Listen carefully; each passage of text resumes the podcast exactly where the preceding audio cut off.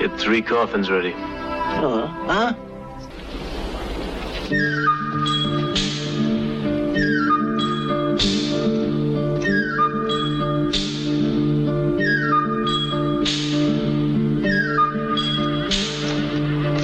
My mistake. Four coffins.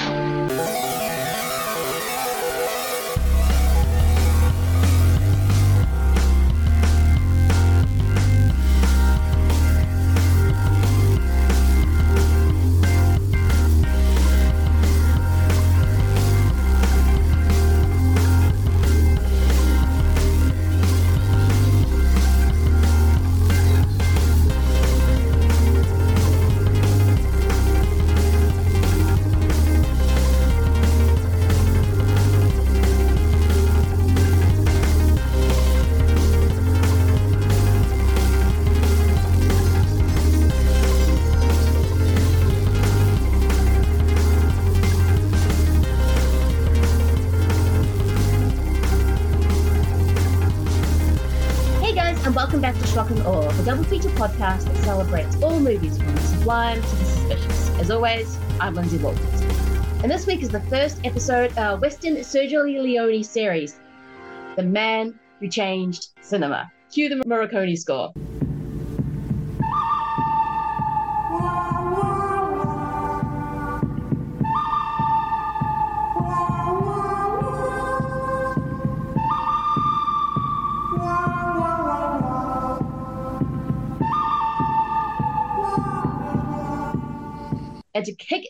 Amazing series off, we're going to be looking at one maestro with another maestro because we, well, of course we are, because we're doing Albert Pyun's Omega Doom and, of course, Leone's A Fistful of Dollars.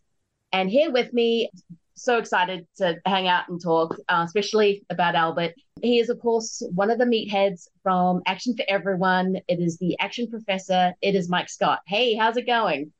Hey, Linz, I am good. I am good. Thank you so much for uh, for having me on again to do this and for giving me yet another opportunity to uh, talk about Albert. I will give you all the. I think people should give you the opportunity to talk about Albert, who unfortunately did RIP pass away, which is, sad because he was just such one of those original filmmakers, as we're going to get into. But there's something very special when you get to talk about Albert because you he's one of your favorite directors. He you can there's a uniqueness to him that you really kind of are able to tap into. I appreciate that. Yeah, I definitely, you know, and it's funny for the longest time, I probably would not have considered myself to be a big Albert Pyun fan until probably about four or five years ago. Uh, and then I just kind of started realizing a this guy who I had admittedly, like a lot of people, kind of made fun of but like yet somehow my entire life had just made movie after movie that I absolutely loved. And so I was like, what well wait. If this guy just keeps making movies that I love, is he really a bad director? Is he really like this? Oh no, no, he's actually brilliant and I fucking love him. And so I finally like made peace with that. And now, yeah, I've been trying to sing the praises of him as much and as often. Sadly, too little, too late. Uh, unfortunately, mm-hmm. but uh, he he lives on in in movies like Omega Doom, and that's all we can ask for. He really, really does. I because I still remember watching uh, Nemesis for the first time and not knowing what to make of it because there's something so unusual about it. Even though you can tell, I mean, he wears his influences on the sleeve, like as we get into with with uh, Omega Doom, but yeah, he was like, what is this? This is a flavor I've never had before, even though I can kind of see the components, but then really can't. So, no, to talk Albert with you is always, always a pleasure. And this feels like a particularly Albert movie with, of course, Leone just really getting into his style with his goddamn second, second official movie. So, this is going to be an amazing double. Yeah, I watched both of them yesterday, and it was uh, it was a delight to uh, to rewatch both of these uh, back to back. It was uh, it, it's it, they played great together. I'll tell you that much. They really, really did. Um, and just before we just jump into this double, of course, Action for Everyone just seems to be taking over the world at the moment. Uh, meatheads and tank tops united.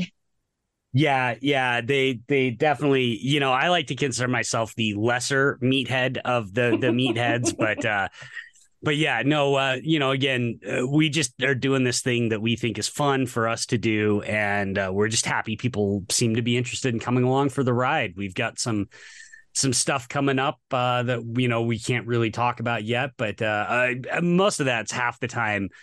You know, people are always amazed that we get some of the guests that we get, and the reality is almost every single one of those episodes has come together at the last possible minute because well especially actors are very fickle and uh, so trying to you know so it's one of those things where that's why we never like plug anything ahead of time because we we've had times where I, you know not to not that I would ever like I'm not saying this to call him out but just as a perfect example Timo uh Tjahjanto you hmm. know we rescheduled that three or four times before we finally were able to get him.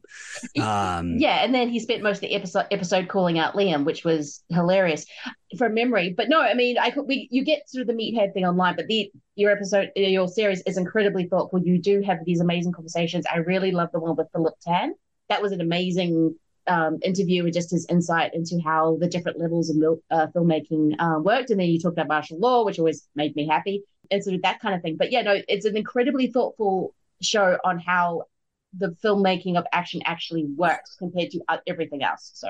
Well, and one of the things that's been so amazing to me about it is the people like Philip Tan who man these people they want they have stories. They have so many stories and nobody's asking them about them. Yeah. And and they want to tell them. They're out there doing these things and they want to tell and so that's definitely why we try and focus on you know some of the below the line people like like Phil like uh like Charlie Yoon um you know these these folks that we can get on that they're not getting people asking them for these big interviews. You know, as much as I love as much as I love Scott, and I consider, you know, we're still friends. I was actually just hmm. talking to him today. It's like, uh, dude was just in John Wick 4, right? Scott's yeah. done more media, you know, it's it's actually kind of funny because I felt like when I was doing Adkins Undisputed, I'm like, oh, these are good stories. And now I've heard him tell those stories to like 25 other outlets. And it's like, I, you know, whatever. I'm not special, but uh, but no, but like you get somebody like Philip Tan on, and and he, yeah, he's got all. He, he's just he's just got such a wealth of experience, and it's like other media outlets. You know, not that we're a media outlet, but media outlets. Collider, places like that, they really should be ashamed. They're not trying to set up more interviews with these people because the, the, they're just this is good this is good content. I mean, if you want to be crass about it, it's just somebody like Phil Tan is good content. You could get an hour long conversation with him. You could easily, in the SEO world, you could milk that for six articles, no problem. Just sit down with the man for an hour and he'll give you so much you can write about.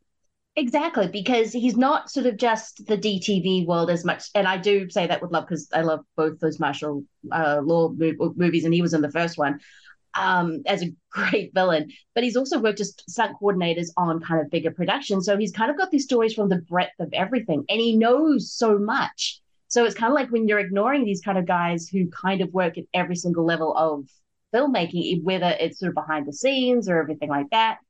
Yeah, you're kind of missing out on the kind of minutia that kind of makes movies great. I, I don't know. I was just, yeah, that's kind of what I love about it when you get those guest songs. I'm like, oh, okay, like the Daniel Bernhardt one talking about Barry, but then talking about um, some of the uh, other action movies he's done. It's the the breadth of everything. I'm like, yes, this is the kind of stuff I want to know about filmmaking because it's every single part. It's not just the glamorous part. Yeah, no, you know, my my favorite still, and I think probably always will be, uh, was John Hyams. I mean, that was such an amazing, you know, you know how much I love. Speaking of favorite directors, you yes. know, and, and and so that was such an amazing yeah. and then to have him be so generous with his time and generous with his stories and his information and his advice was just absolutely. I mean, I just sat there that entire episode with my jaw, you know, hitting. Oh, I floor. know you were quiet, particularly quiet for the Mike Scott. I know, and then I went, "Oh, this is his boy. This is." Yeah, yeah, no. he's gonna feel and it so, out beforehand. He's just just like going, "Is this happening right now?"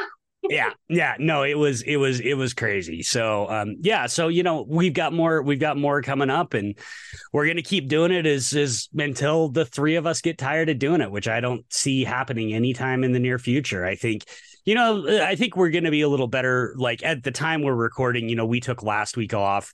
Oh. i think we are gonna be a little bit better about that about just kind of being like, do we, especially because so much of our episodes are so kind of topical. I mean, we record Sunday morning, I release it Sunday afternoon. We're usually talking about stuff that happened that week.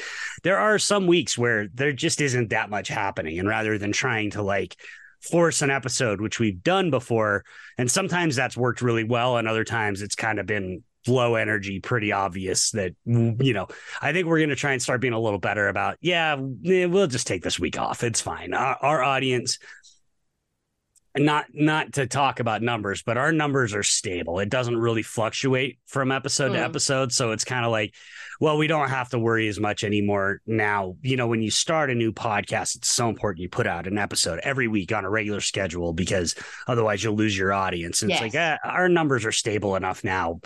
You know, we can take a week off, and and it's not gonna we're not gonna take that huge hit that like, you know, I remember when I first started Adkins Undisputed, if I missed a week, it was like I'd lose like 80% of my listeners. Oh, you know, you have and, to and you, like rebuild again from scratch. Yeah. Almost. Yeah. Yeah.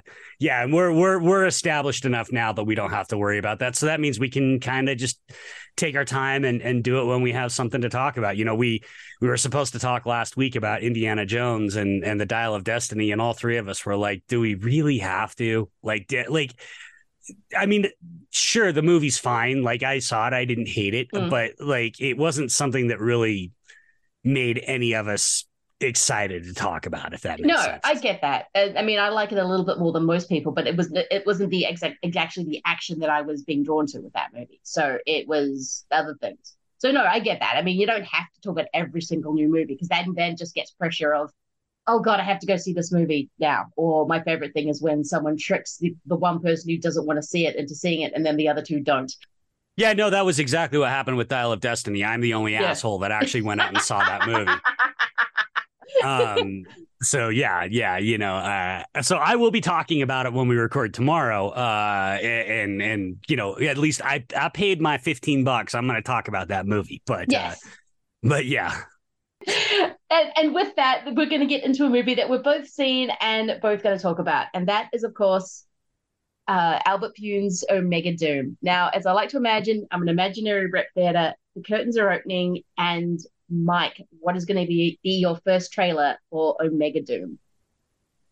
Well, so I kind of went with a theme. It's a pretty obvious theme for all of my trailers, but I, mean, it also makes sense, which is every one of my trailers is going to be a movie that is in some way based on or influenced by Dashiell Hammett's Red Harvest. Yes. Uh, because that's what Yojimbo was based on, even though Kurosawa denies it. That's what Fistful of Dollars was based on, and that's what Omega Doom was based on. So. Yeah. To go with the Omega Doom vibe, I am going for a very, very uh, kind of sleazy exploitation y version of Red Harvest, uh, a sci-fi sort of fantasy epic starring David Carradine called The Warrior and the Sorceress. yes. The Warrior and the Sorceress on a planet lit by twin suns. Evil warlords battle to control the fate of an entire dynasty. Mighty warrior rises out of legend to free an enslaved sorceress. There was a time when I could command. And I would obey. Together, they forged the mystical sword whose blade cannot be broken.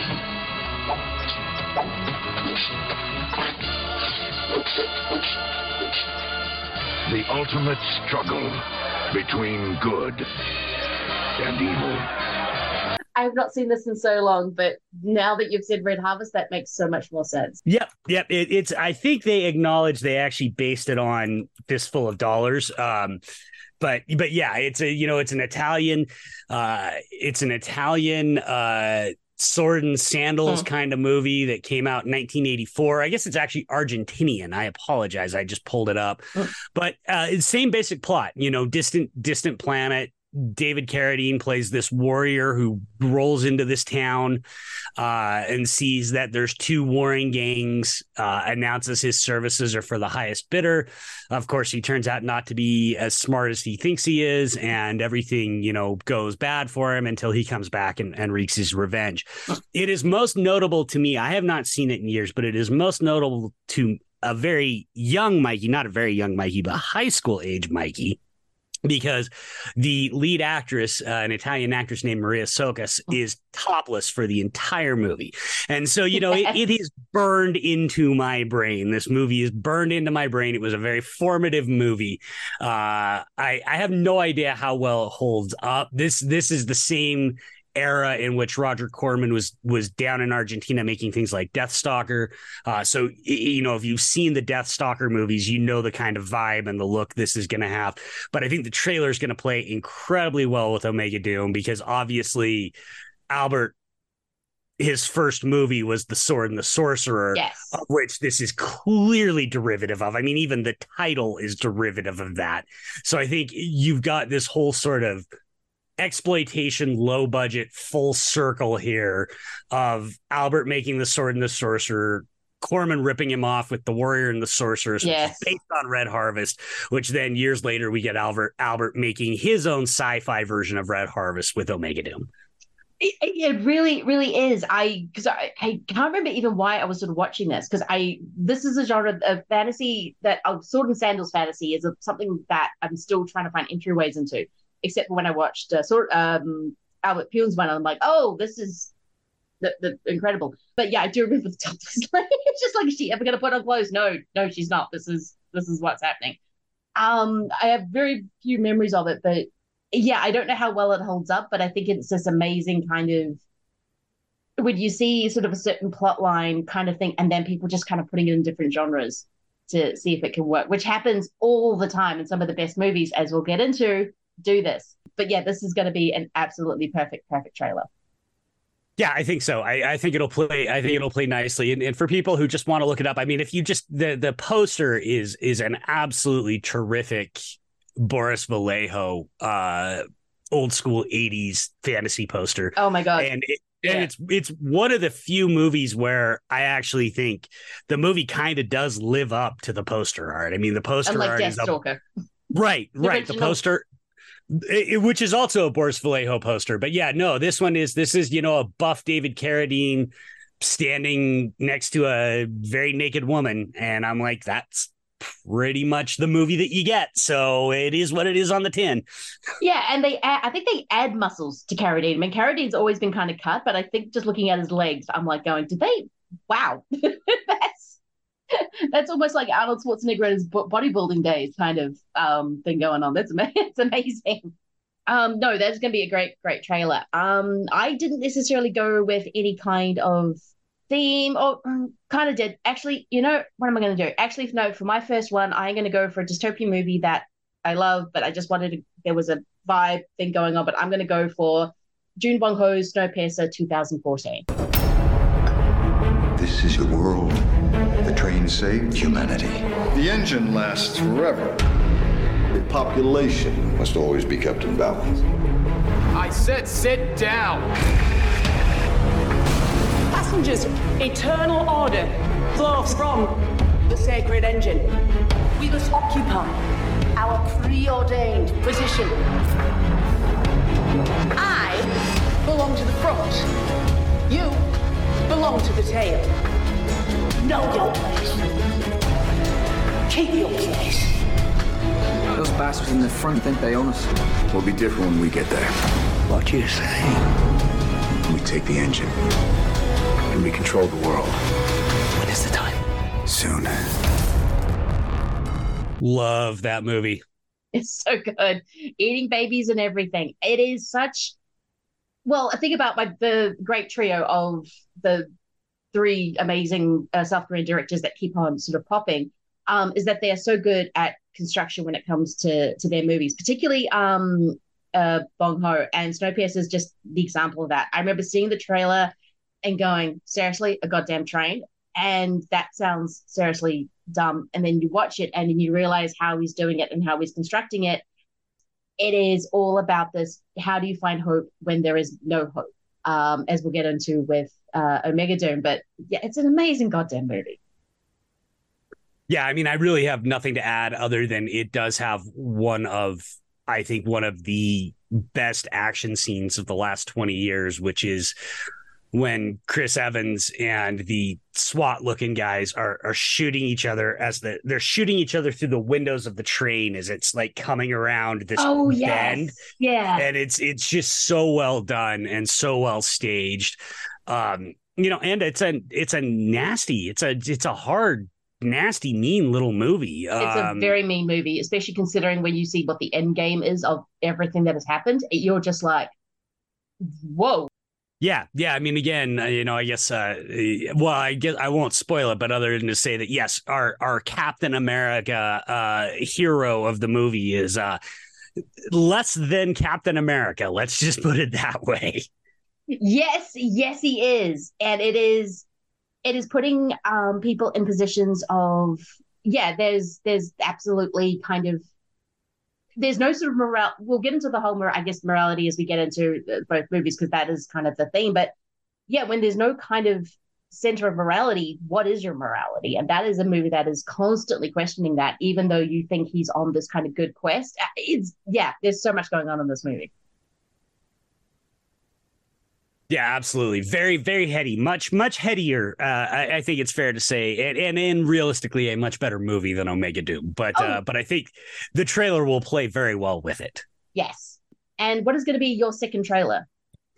So I um I'm gonna go with the again kind of another obvious pick, but I think it'll it'll it'll still play well because I'm gonna go with the adaptation of Red Harvest that is probably the closest to Red Harvest, uh, which is Walter Hill's 1996 Last Man Standing with Bruce Willis. Yes. Well, you came to the right place, sir, because everybody here is making a lot of money. His name's Smith. At least that's what he says. Did you get that car of yours fixed yet? I was hoping maybe you could help me pay the damages. I guess maybe you'll have to kill me. It'll hurt if I do. How would you like to kill Strozzi? I figure you for the kind of guy who goes to the highest bidder. Thousand dollars, Mr. Doyle. Nobody's worth that much. You shot some of our guys. Yes, I did. Once it deserved it. Mr. Doyle thought you and him had a deal. Somehow I had the feeling the walls were moving in on me. Now you've been going back and forth playing both sides, making yourself a lot of money out of all this. For one little second, you think you're gonna get away free and clear. Paying the price. Kill No exceptions. Everybody pays the price. you know this is the one that really does you know red harvest takes place in the 20s uh during the prohibition so th- this is very much in that line in that vibe again very similar plot follows all the same beats but you do have uh, i think an interesting contrast in stars in the way willis chooses to play his character uh which is he's very uh, he's very sort of half turn and and stoic in this versus the way Rutger Hauer plays his character uh in in Omega Doom which is he's actually kind of surprisingly like light the way he chooses to play to play the character. Um and so I think it's a nice contrast. I think the trailers will sort of play well because of that contrast It really is. I was actually, we'll get into it, but I was very surprised by Rutger Hauer's performance, considering he has played this sort of character many, many times before, and each time it feels different. But I love, I love this movie so much. Um, it was a surprise, uh, again, to sort of um, watch it. It, uh, it. Was kind of one of those ones that no one talked about from Walter Hill, and then you watch it, you're like, why is no one talking about this movie? It is just so well done. I mean, you've got Christopher Walken, Bruce Dern, David Patrick Kelly back. Um, Leslie Mann shows up. It's, I mean, it's just one of those casts, those 90s casts that you're just like going, yes. I mean, Patrick Kilpatrick comes back. it's, yeah, I don't know. It is just one of those movies where I was kind of surprised that no one talks about more because I'm like, dude, I mean, I understand it got overshadowed. It was the mid 90s, but seriously, have you seen this movie? You know it it really suffered for me when it came out because in the 90s uh, I'll admit this and our friend uh, Larry Sternshine has admitted the same thing that sort of in the 90s he and I were really snobby about action movies that weren't from Hong Kong directors. Ah. And so for me, this one really suffered because there's some scenes of of Bruce Willis dual wielding, you know, and, and Walter Hill really doing some stuff that was not very common in American film, mm. but at the same it's the same year that Broken Arrow came out. Yes. Right. So it's like, well, okay, that's cute, Walter Hill, that you're gonna do, you know, have Bruce Willis dual wield when, you know, I got John Woo, I got the the master over here doing the same thing. And so for a long time, I just had kind of I saw Last Man Standing. I didn't really care for it, but as I've gone back and over the years watched a lot of those movies that I initially wrote off because they weren't Hong Kong influenced movies or, mm. you know, directed by Hong Kong directors. I've come around to realize I'm a moron. Last Man Standing rules. It, it's a it's again much kind of like Snowpiercer. It's a really nasty little movie. It's certainly I think yes. one of the one of the meanest of the Red Harvest adaptations, and that is the one thing that makes it probably the closest above and beyond just being story similarly it's the one that's the closest to Hammett. If you've ever read Hammett's writing, he was a nasty writer. He he liked to write about nasty people. His heroes were not heroes, um, and, and this is the one that I think captures that vibe probably the best out of all the adaptations. Yeah, because I am a little bit behind my Dashiell Hammett. I've only ever read The Thin Man um, because I watched that movie and went, well, this is the greatest thing ever. So I do need to catch up on Red Harvest and The Maltese Falcon and all, all this because he does seem a little bit more hard boiled than even Raymond Chandler, who also like to write about nasty people doing nasty things. Um, but yeah, no, this is an amazing movie. If you haven't seen it, I'm a huge fan of kind of westerns that aren't set in the eight the, the 1900s or the 1800s. Sort of this really weird like um Red Hill Australian movie from two uh. This one um there's a there's an amazing thing when you play take a western out of its main historical context and put it somewhere else that I kind of just love. And this I, I even though this is prohibition, but I this is the same thing. Yeah, I agree. I agree completely. Um, you know, that's what makes it, you know, it's got all the hallmarks of a Western, dusty town, but again, it's the 20s, so they have cars. You know, Bruce Willis is is dual wielding 45s instead of uh, you know, automatic 45s, 19 1911s instead of your Navy uh, you know, 45s that you yeah. see in something like Fistful of Dollars. Um, no, perfect example of how much nastier Dashiell Hammett's writing is is uh, Maltese Falcon's a great example. That that they completely.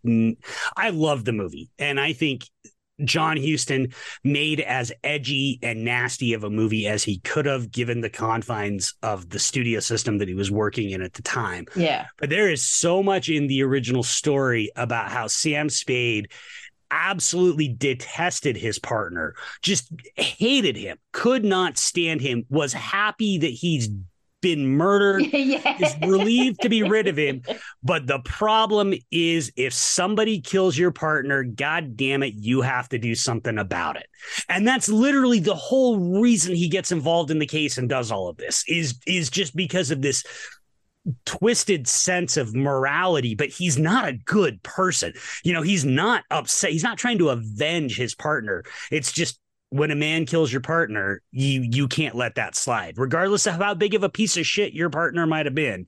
When a man kills your partner, you do something about it, and that's just that's an edge that's missing from so much of of the adaptations of of Hammett's more uh, film noir stuff. You know, obviously the Thin Man is even the book of the Thin Man is a, a much lighter, fluffier, it you is. know, you know, but uh, but yeah, his his more hard boiled work.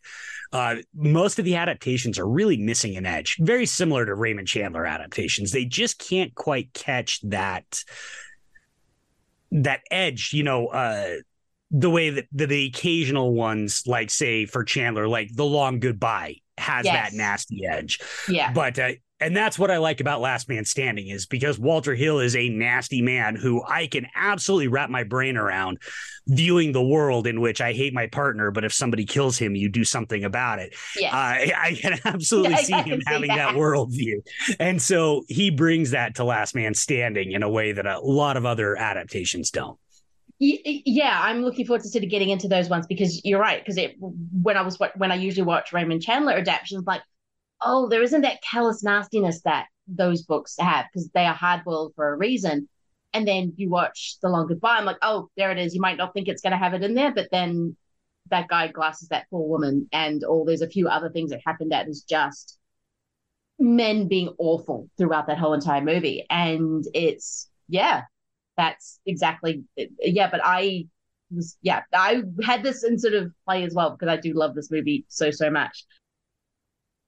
Actually, you know what? It's, I'll probably get in trouble for playing the trailer for this, but I think because it is technically a TV show, but it's only 20 minutes, and I think it would work really well as a um, short movie. So I'm going to play The Simpsons episode Itchy and Scratchy Land from 1994, season six. We're now approaching our final destination, Itchy and Scratchy Land, the amusement park of the future where nothing can possibly go wrong. Uh, possibly go wrong. That's the first thing that's ever gone wrong. There's no need to murmur, ma'am. Here at Itchy and Scratchy Land, we're just as concerned about violence as you are. That's why we're always careful to show the consequences of deadly mayhem so that we may educate as well as horrify. When do you show the consequences? On TV, that mouse pulled out that cat's lungs and played them like a bagpipe. But in the next scene, the cat was breathing comfortably. Just like in real life. Hey, look over there. Back, you robot! Nobody ruins my family vacation but me and maybe the boy. No one ruins my holidays except for me and maybe the boy. I read what it always breaks my heart when you when you read what uh, Albert Pyun wanted to do with the movie and then what he had to do. But the whole idea was that Disneyland, um, the robots in Disneyland kind of came to life after a nuclear holocaust, and that was kind of going to be the setting, or like a Disneyland theme park kind of thing. And I thought, oh my God, that would have been amazing just to sort of see this environment. But what we got from Omega Doom is actually really incredible. But all I could think about was um, that episode of The Simpsons, which shows my age. But yeah, that's that's what I'm going to show. Yeah, we're doing Itchy and Scratchy Land. well, it'll it'll work too because uh, you know Omega Doom is so short, uh, yes. as so many of Albert's Albert's movies were. Uh, you know, you could you could put a, a Simpsons episode in here and still will still be under two hours. Exactly. And this one is particularly great. It's got some really great lines. It's just the way it makes fun of Disneyland. Uh, I know that Fox was trying to crack down on violence, especially, and they didn't want them to do itch and scratchy anymore. And Simpson just goes, "Oh, we're just going to make it more violent," which is where this episode came from. So it um, it was an interesting one to kind of read about and how difficult it was to produce because they had to redraw all their sets and everything like that. But yeah, it's it's a classic for a reason. Yeah, that's a great call. I love it. That's a great call. Yeah, and with that, we're going to be getting into a movie that I knew I was gonna be surprised by because Albert always surprises me. But yeah, I was again surprised by Omega Doom. Rutger Hauer. Who are you? You're an outsider. In an epic science fiction thriller. They want the world all for themselves. In a powerful new vision of our future. The Roms and the droids got here just about the same time. And then the killing started when mankind faces extinction. Track down even the slightest trace of a human being. I've killed your kind before. You need to discuss your behavior. The only one who can save us. First, I'm gonna kill you. My mind isn't human at all. You are a machine. You are Omega Doom. Who died and made you God? You did.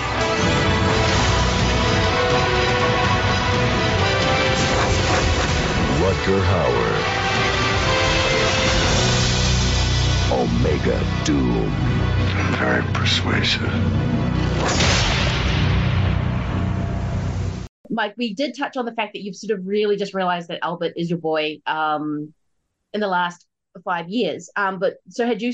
When did you really first see Omega Doom? Was it sort of when you were just like hunting down VHSs, or just coming across different? Um, yeah, you know, movies? it would have been it would have been watching it some night on most of my most of my Albert Pyun experiences were movies that I watched on like late night Cinemax or HBO uh, you know, so it would have been it would have been then. It probably would have been. I don't exactly remember when to tell you the truth, but it would have been you know at one in the morning some Saturday night when I was yeah. in you know came out in 96 i'd have been a sophomore in college Mm. would have been would have been what some saturday at, at one in the morning um you know and again it didn't it didn't i didn't dislike it um at the time it was it, again i think even back then I could always, you know, this is a year after Heat Seeker, which I have loved since day one. So, you know, I was still on the the Pyun train. Mm. It didn't really this is really when you start to see his budgets really hurt him, you know. Uh and uh, and so it didn't, you know, stick with me too much, but uh, but I've revisited it a few times since then, and and and revisited it. This is the first rewatching it yesterday was kind of the first time, like I said, since I've really just come around on how much I love Albert Pyun, Mm. uh, and and all those things in 1996 that would have. This is my experience when I rewatch any of his movies. All those things that would have kind of turned me off in 1996, I find so. They're, they're features, not bugs anymore. Yeah. Right. You know, it would have turned me off in 96 that this was essentially shot in one town square, like Yes. one location, Mm. you know. And now I'm looking at it going, yeah, but he makes that one location. My friend Billy Jarrett pointed this out on Twitter. You know, he makes that one location feel epic. He really And- does. And, and so it's one of those things now where it's like, yeah, they become features, not bugs for me. Uh, and, and so I I just absolutely had a blast watching it this time. Um, certainly, you know, it's the same year as Nemesis Three, which is, eh, you know, not I'll I'll defend Albert as much as humanly possible, but. Uh, I fully acknowledge not all of his movies are winners, and Nemesis Three is not a winner. No, uh, but this one's actually pretty damn good. This one, this one, uh, I really, I, I think does a lot of of really good Albert Pyun stuff. No, I love it when a filmmaker can pull off a one location uh, film and make it epic. Um, I think that is such a it because it shows more ah, ingenuity. I can't, I can't speak today. Uh, as usual, it's got this kind of thing where they have to kind of think about what angles they're using and, and kind of everything like that. And he does that as well. I mean, I sort of, I mean, Albert Pyun, you had to find a um, desolate apocalyptic uh, set like no one else. Like if you watch the first Nemesis or even uh, the second ne- Nemesis, that's more in the desert. Um, but he had this kind of um, thing to it. And this one, yeah, it's just kind of one location and probably just a couple of places in this thing, but he makes everything look interesting and kind of epic and it makes it work and it kind of gives it this amazing claustrophobic feel which i think really works to the movie's benefit especially when you get to the bartender and um, head that they're stuck. They there is nowhere for them to actually go because they're surrounded by assholes and who are going to kill them as soon as they try anything. So it is um it- yeah i think it actually really works to the movie's benefit the way he sh- the way he shoots everything. Yeah, I agree. And and you know, and this is something that he really refined uh because this kind of for people who've not like watched all of Albert's filmography, he he definitely has a shared world um that a lot of his movies it's almost like this timeline, but the chronology, it's not a very chronological timeline, but Mm. Cyborg, Nemesis, all the Nemesis movies, Knights, this, they all basically kind of fit in that same world. And so Yeah. If you watch them all, there's a really uniform look to a lot of them, no matter how big the budgets or low the budgets are. He makes them all look like they belong in the same world. And and that's that's what he does here is this is such a a you know, you've got really like his global story is the Nemesis movies. Yes That's that's the the backbone that runs through all of them. But this makes a really nice like little side story. You know, it's almost like uh, it is if you were reading like you know. Not that I'm comparing Albert's, you know, cyborg nemesis universe to Star Wars, but there's you got your main Star Wars and then you got your little side stories like the Bad Batch or whatever. And this is yeah a side story in that world. And so it makes a lot of sense to me that it doesn't have the scope of Nemesis or Cyborg. Hmm. It makes a lot more sense that it has this more narrow scope now, which of course that's a function of budget. That's a function of him having to narrow down the scope of what he's able to do. But for the story he's telling, he he was so good at knowing what his capabilities were and always pushing them to the maximum, but never really trying to exceed them in a way that he wasn't capable of. And so this is a perfect example of that of okay, I'm stuck in this one square. I've got a cast of six people. Yeah. Uh, so what am I going to do? Well, I'll tell this sort of intimate little story. I won't tell this epic version of Yojimbo. Mm. I will tell this more intimate version where I'm going to let Norbert Weisser steal the movie by being this cranky rolling head, you know, and and and I'm gonna let you know, I'm gonna let Tina Cote steal the show as the villain without having to have this army of these robots because I don't you know, we don't actually need that, right? We need Rutger Hauer fighting Tina Cote. Yes. And we get that. And we that's do. that's that's good enough. That's all we need. And he understands that. And ultimately it doesn't matter that the scale is that small because the movie works on that small scale. Well, the perfect thing about the Red Harvest uh, Yojimbo story is that you can have it epic, like Yojimbo, which is essentially set in one town, as we'll get into. So you don't really need a big location, but you can make it as big as you want or um, as small as you want. And this is, yeah, this is this is small. This is literally about because he's able to distill it into one man's pointer or one robot because uh, uh, Rutger is a robot. I got was kind of confused. Okay, which is the droids, which is the robot? Um, which is a concept I love. It's just not even humans aren't even part of the equation of this movie, except they're an existential threat. Yeah, um, they're like um, this existential threat, right? There's yeah. a, this thing out there that that it can come and wipe them out. But yeah, it's really it's you know mechanical beings fighting other mechanical beings. Yes. Um and so he's in, but it's kind of his more his point of view on what the world sort of become. And he gives this amazing thing of he thinks hope is a bird because he looks after the store one for the first time ever because there has been no living life. There's only these kind of robots left. You find you kind of know humans are somewhere, but you, there's very small and they're just at this weird existential threat because the robots feel they have to keep fighting them.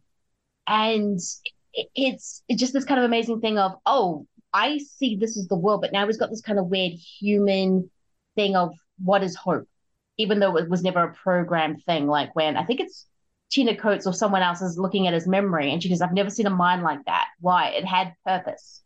Like, um, which is really a cool idea. And so he's kind of he's still screwing with everyone, and he's kind of still sarcastic Rutger Hauer, but he's as you said, he's playing it with a lightness that um, you you don't always see in his performances playing a similar character, if I'm making sense.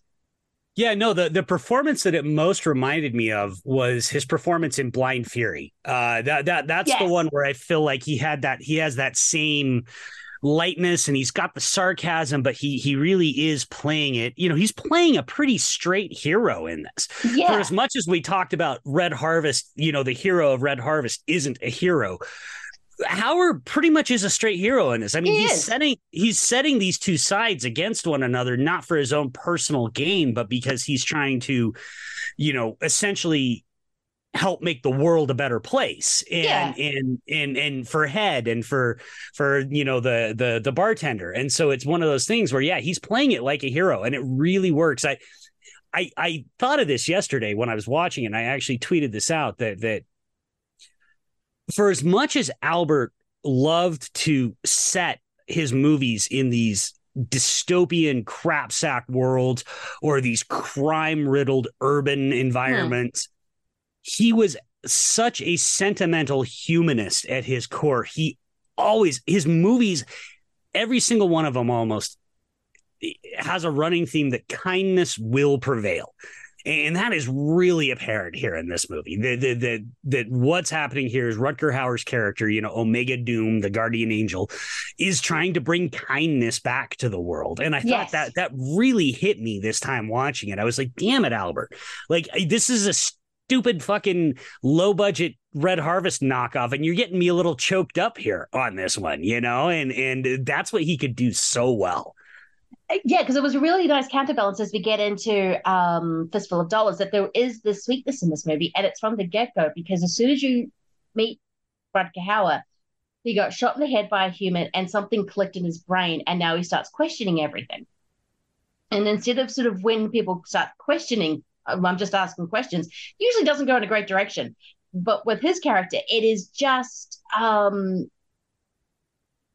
okay, so what is this? He's looking at the world around him and he's seeing the good people like Head and the bartender and going, well, it's not fair that that guy is constantly kicking his head around like a football because he's literally just wanting to be a, a dick about it.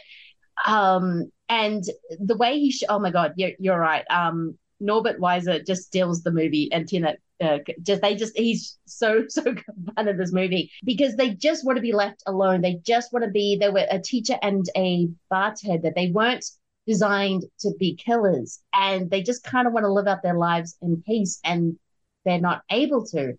Um, and he just sees it and goes, "Oh, I can fix that. I can just put this side against this side, and then it will all kind of doesn't completely all work out, but it does at the end." So it's just yeah, it's this really sweet little movie that I was not expecting in terms of um, the themes. Yeah, no, no, and it, it, it it, it's it's it's such an example of of how Red Harvest works. You know, it, it really is the Die Hard before we got Die Hard on uh we had Red Harvest in uh Red yes. Harvest in the West, Red Harvest in a samurai movie, Red Har- because it's such it's such a universally adaptable action movie mm. archetype. And and and so you can do the work at the margins like this where you can you can have the character who is pretty much good from the get-go, right? he's playing like he's not, but it's pretty clear by the end of the movie. You know, he's coming into this with the best of intentions. He is, yeah. Or you can have it be like Clint Eastwood, like the man with no name, where he is a self interested bastard until, you know, he's not anymore, yes. right? Until he finds something that is worth actually believing in something. Hmm. And, uh, but but either one is equally valid within the story and and i like that this is a much nicer much more nicer is a weird way to describe it, but I like that this is a much more uh, hopeful version of this story. Um, and and again, one of the advantages of having the smaller scale is it does allow us to focus on Anna Katarina is the bartender, and and you know, and Norbert Weisser is the head, and and you know, we've really got basically only four or five characters in this, and and it allows each one of them to have enough personality that I mean, I feel like I know the villains. I, I know the heads of the gang, the gangs in this movie. This is going to sound like sacrilege. I feel like I know them better as characters than I know the heads of the gangs in A Fistful of Dollars, um, which you is, do. you know, it's not, it's not a criticism, but we get to spend a little more time with them as actual fleshed out characters, not just uh, obstacles for our main hero uh, to to have to deal with. Which is something it, at um, Al, uh, Albert Puder's always been really good at. Uh, even in some movies that don't work for me, he's always because he makes because his budgets are small, he has to go intimate. And I don't think necessarily think that's a bad thing because you understand all the villain's motivation. You sort of understand, uh, especially uh, Tina Cote's um, you understand her motivation. And she's also having an existential crisis of, oh, hang on a minute. Was is my can I define my programming? Is my is there more to life than my programming and my desire to and my programming to go fight? Um, and she's you can see that she's struggling with that. And same with the other side, she can kind of when he turns her head so she, so she can see the sunset, she's having the same thing of like, okay, my programming was this, but maybe there is actually more to the world than what I was created for, which is a very um, Blade Runner thing because that's what Rutger Hauer's character is struggling with. Like he wants to be more than he was made for. Um, well, and you yeah. really get that. You really get that at the end when um, Jill Pierce's character saying yeah. she's the last of the Roms, you know, and she's talking to Head and the bartender, and she said she basically says, you know, I don't want to die. Yeah, and uh, and it is. I mean this this is some surprisingly like solid, you know, William Gibson cyberpunk. Yeah. What's the nature of humanity kind of thing stuck in this Albert Pyun movie. And that's what he does all the damn time. And it it just it it tickles me so much every time I see it. Every time I'm like, he had a dollar fifty, but boy, you know, you know what there is no budget for?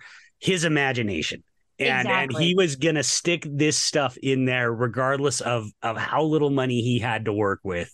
Uh and it it really does i think come through in this one quite a bit. This is a very very you know sort of philosophically and romantically very much uh you know peak albert Pyun in terms of his worldview and and and what he wanted to say in movies Yeah, and that's kind of the thing that, uh, in my notes I was struck by. There is no one who had quite the imagination that Albert Pyun did. Um, now, I would say there's a few other directors that tickle me the same way. For me, it is always uh, Lucio Fulci, but that is just a sort of a me thing in terms of how he uses his filter to kind of make his to make uh, movies. And when you've got Albert Pyun who makes has to make movies for a dollar fifty, he still has his imagination. I mean, and it's there in Sword and the Sorcerer. It's there in Nemesis. It's definitely there in Cy- Cyborg. It's always, even in Captain America to a certain extent, you're just looking at something weird and like going, okay, yeah, that does not work, but I can see you in there in certain places. And in this one, he's like, st- yeah, it's one square, but it's a fully fleshed out universe. You know this world. You know how this world works. And I don't, eh, people, uh, people get confused, do confused about how a quality of a movie because of its budget and not necessarily what it's trying to do. And if you sort of look at the movie down in its level, you actually see this is a fully com- thing world. These um, robots are learning to be human. You have one robot who has kind of already gotten there, and he's trying to bring everyone else there along with them, which is the whole point of the movie. He sees an injustice and he's doing something about it, unlike the actual original Red Harvest character who's just like, well, I'm here for a job, let's do this, or how can I make money out of this? It is a genuine thing of, well, I could actually make the world maybe a little bit of a better place, and I can actually teach these people how to be nice and that life is a thing. Yeah. Yeah, absolutely. And and you know, in you don't need I mean, if you think about it, you know, the, this is the great Disney apocalypse that uh, apparently started this, you know, uh, Yes. that, that you talked about. If you think about it, in this type of crap sack world, you know, we're not going to have very likely large societies. We're going to have small enclaves Yes. like this, and so it, it does make sense. Is you know, and he he rolls into this small enclave, and then he rolls out onto the next one, and a hundred miles down the road is going to be another one with the exact same problems. You know, and so it's very much a it's very much you know turning the red harvest story into turning that character into Kane from Kung Fu.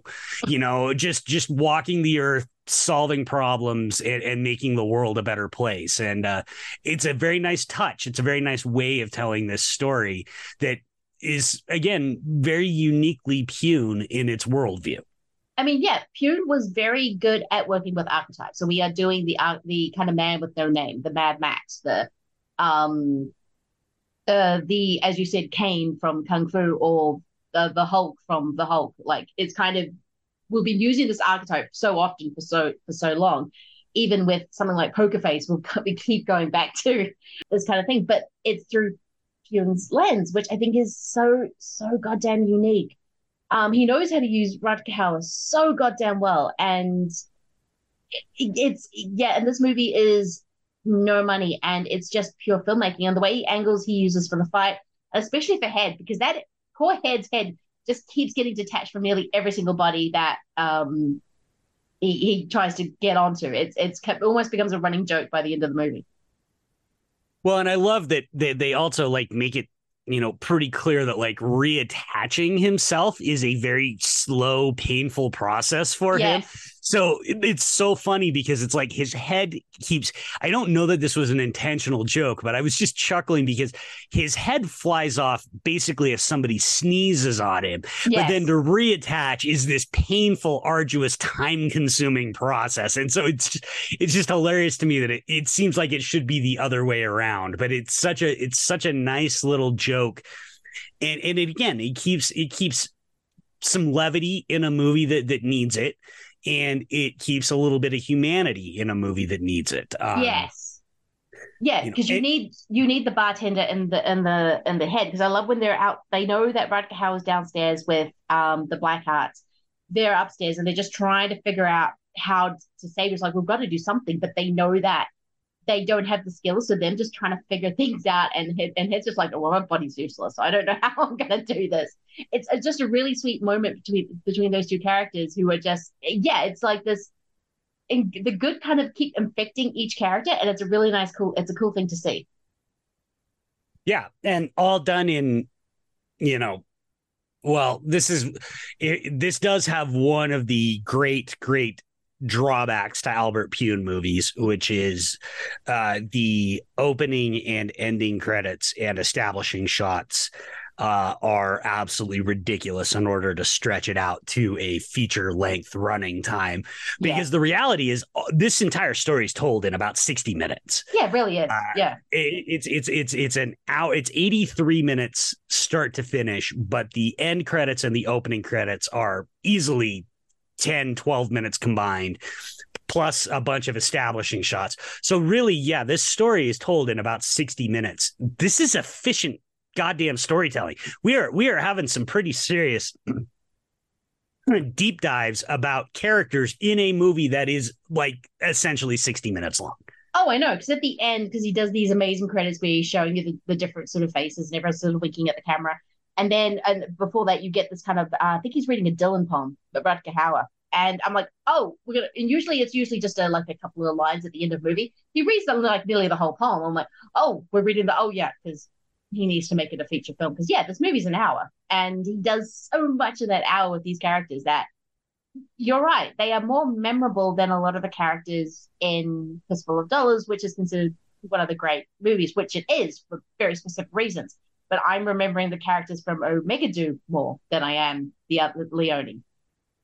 I love Leone, but but characters were not necessarily, you know, certainly uh, certainly uh, Once Upon a Time in the West is definitely an exception to this, but characters were not necessarily Leone. Leone was all about vibes, yes. which Pyun is too. Yeah, oh, they're oh, yeah. very they're very vibe driven filmmakers, but that's why I think this is actually a really interesting Pyun movie because this one. I think has better characters than even his movies typically do. Uh, I was really you know, this is up there with sort of Doll Man in Kickboxer 2 in, in terms of character work yeah. in his movies. Um, I was um, thinking Doll Man a lot while watching this. Actually, yeah, it, yeah. It really, really vibes with Doll Man. Absolutely. Mm. Yeah. yeah, it's just just the imagination on playing everything like that. But yeah, he's just really nailing down on the characters. And yeah, it's when you don't have money, you make the characters the thing. And that makes the movie memorable. It makes it um it it makes it something that I yeah, this it's one of my uh, favorite Rutger Hauer Pyun performances actually. Um I think he's just so good in, in this, just the way he's got this lightness to him and um because sort of yeah, people love Rutger Hauer. I'm like, yeah, because it's actually kind of things like Omega Doom why I love well, I'm saying I think he's a really great actor, apart from all the other amazing things he's done.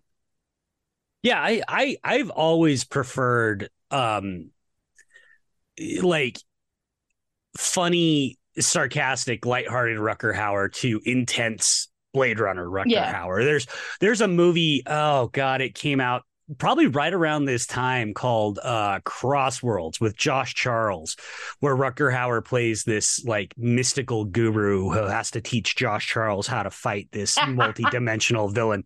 It's really entertaining. I mean, okay. again, I haven't seen it in years, but it's it I, I got to imagine if we're talking about how much we love an Albert Pyun movie, hmm. it, it'll hold up.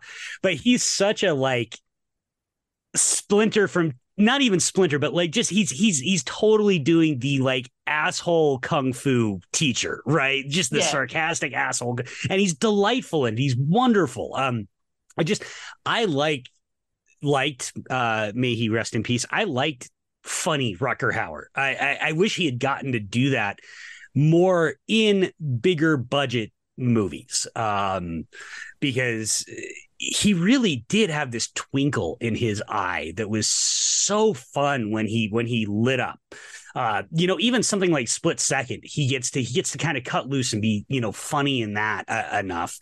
But I just think because of how he came up with the you know the Paul Verhoeven movies yes. and then Blade Runner, thinking that yeah, he was so expected to be that intense, dour Rutger Hauer, especially in sort of big budget you know Hollywood work, uh, and I, I think it was a. I mean, it's not a miscalculation because he's brilliant in all of those too. But I, I think we missed out on some really terrific Rutger Hauer, you know, lighthearted performances that we we could have seen in bigger movies. Yeah, when you were talking, I was just thinking that I'm like, oh no, because of like the Paul Verhoeven uh, Dutch work, and then Blade Runner, he got all the all the bigger movies. He was very serious and very dour and very menacing. And then when you watch the lower budget movies, like, oh, he's just having a good time. Like he's just having fun with it. And there is a twinkle in his eye in this movie, and he is playing it very serious on the surface. Um, he but he does have a but he is it's very light. Um, and he's got that twinkle constantly, and it's like, yeah, yeah, this is this is Blind Fury. This is Rutger Hauer. This is what I like. Yeah, somebody on Twitter told me when I was tweeting about this yesterday that apparently I did not know this story, but apparently um, Rutger, uh, when his time was up on the day, he would leave the set regardless of whether they were mid scene or not. He's just like, it's five o'clock, I'm out.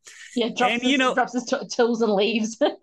and, and on one hand, that kind of sounds like, oh, well, he's kind of a jerk. But on the other hand, it's like, no, I don't care how low budget your movie is. You don't donate your labor for free, Yeah. right? You are getting paid to do a job. You should be getting paid to do the job. If the time's up and the job's not done, th- that's that's not your responsibility. You go home, No, show up yes. the next day, pick it up again. Yes. Yep. No, I mean it is. It's it's a really good work ethic actually because you are a professional. You are getting paid, and probably for this movie, he that's where the money went on this movie was Rutger Hauer, and um yeah, and it, and at the end of the day, it's the end of the day. Um, that is an amazing work ethic. Yep, Rutger Hauer, uh, uh, labor leader. Who knew? Yes, exactly. no, I mean this movie again surprised me. I don't know why I keep thinking it's going to be one thing and then I watch it and it's completely another because uh, Albert Pyun was a really great director and again, no one saw the world like he did. And now, yes, as you said, not all of his movies work, but except for maybe Sergio Leone, not everyone's movies work. Um, uh, though I still haven't seen Colossal Roads yet, of uh, so I don't know if all of his movies work. But yeah, Albert Pyun was just, yeah, you as you said before, uh, we kind of realized a little too late what we had. Yeah, yeah. Well, and again, because it, it when you're watching these movies in the 90s, you know, and, and again, you're like me, you're going to the video store, you're watching them on HBO or Mhm. Cinemax or Showtime or whatever your cable channel of choices. You know, there's a new one every other day. You're getting, you know, Jalal Merhi movies and Billy Blanks movies and Albert Pyun movies and and you know, PM entertainment movies, and they're all just it's just this flood. And you don't really realize how special some of them are because you look at you look at like a you know something like uh undefeatable the cynthia rothrock or uh, Yes. unbeatable you know which i love cynthia rothrock i do not agree with the reevaluation that has happened to that movie. I still think it's pretty bad. You know and and then you look at something like omega doom and ostensibly they look very similar. They look low budget mediocre acting stuff like that. And so it's hard to separate when you're in the middle of it what it is that actually sets albert pyun apart. But now that we're so far removed from it we really can see that there he there was only one albert. There there's never been a director like him and there never will be a director like him. And and i think it, it is unfortunate that we were so late to realize it but um you know uh, at least people are realizing it now. And it, it always pleases me makes me so happy when i see younger people younger than you and i discovering Albert Pyun and realizing, you know, my friend Brandon Streussnig, who has just become one of the biggest Albert Pyun champions on the internet, wrote a big article for for Vulture about, you know, during the Vulture Stunt Awards about Pyun Yeah. and um, you know, and Brandon's 15 years younger than me and just re- literally just discovered Pyun a couple of years ago. Uh, but that's so heartening to see that that that I think now people can appreciate him because so many of our movies do look the same. You know, Yeah. we talked a little bit about, you know, Dial of Destiny. It's a fine movie. It's good. It's competent. It's well done, but there's nothing about it that, for me at least, was particularly visually interesting or stimulating. No. As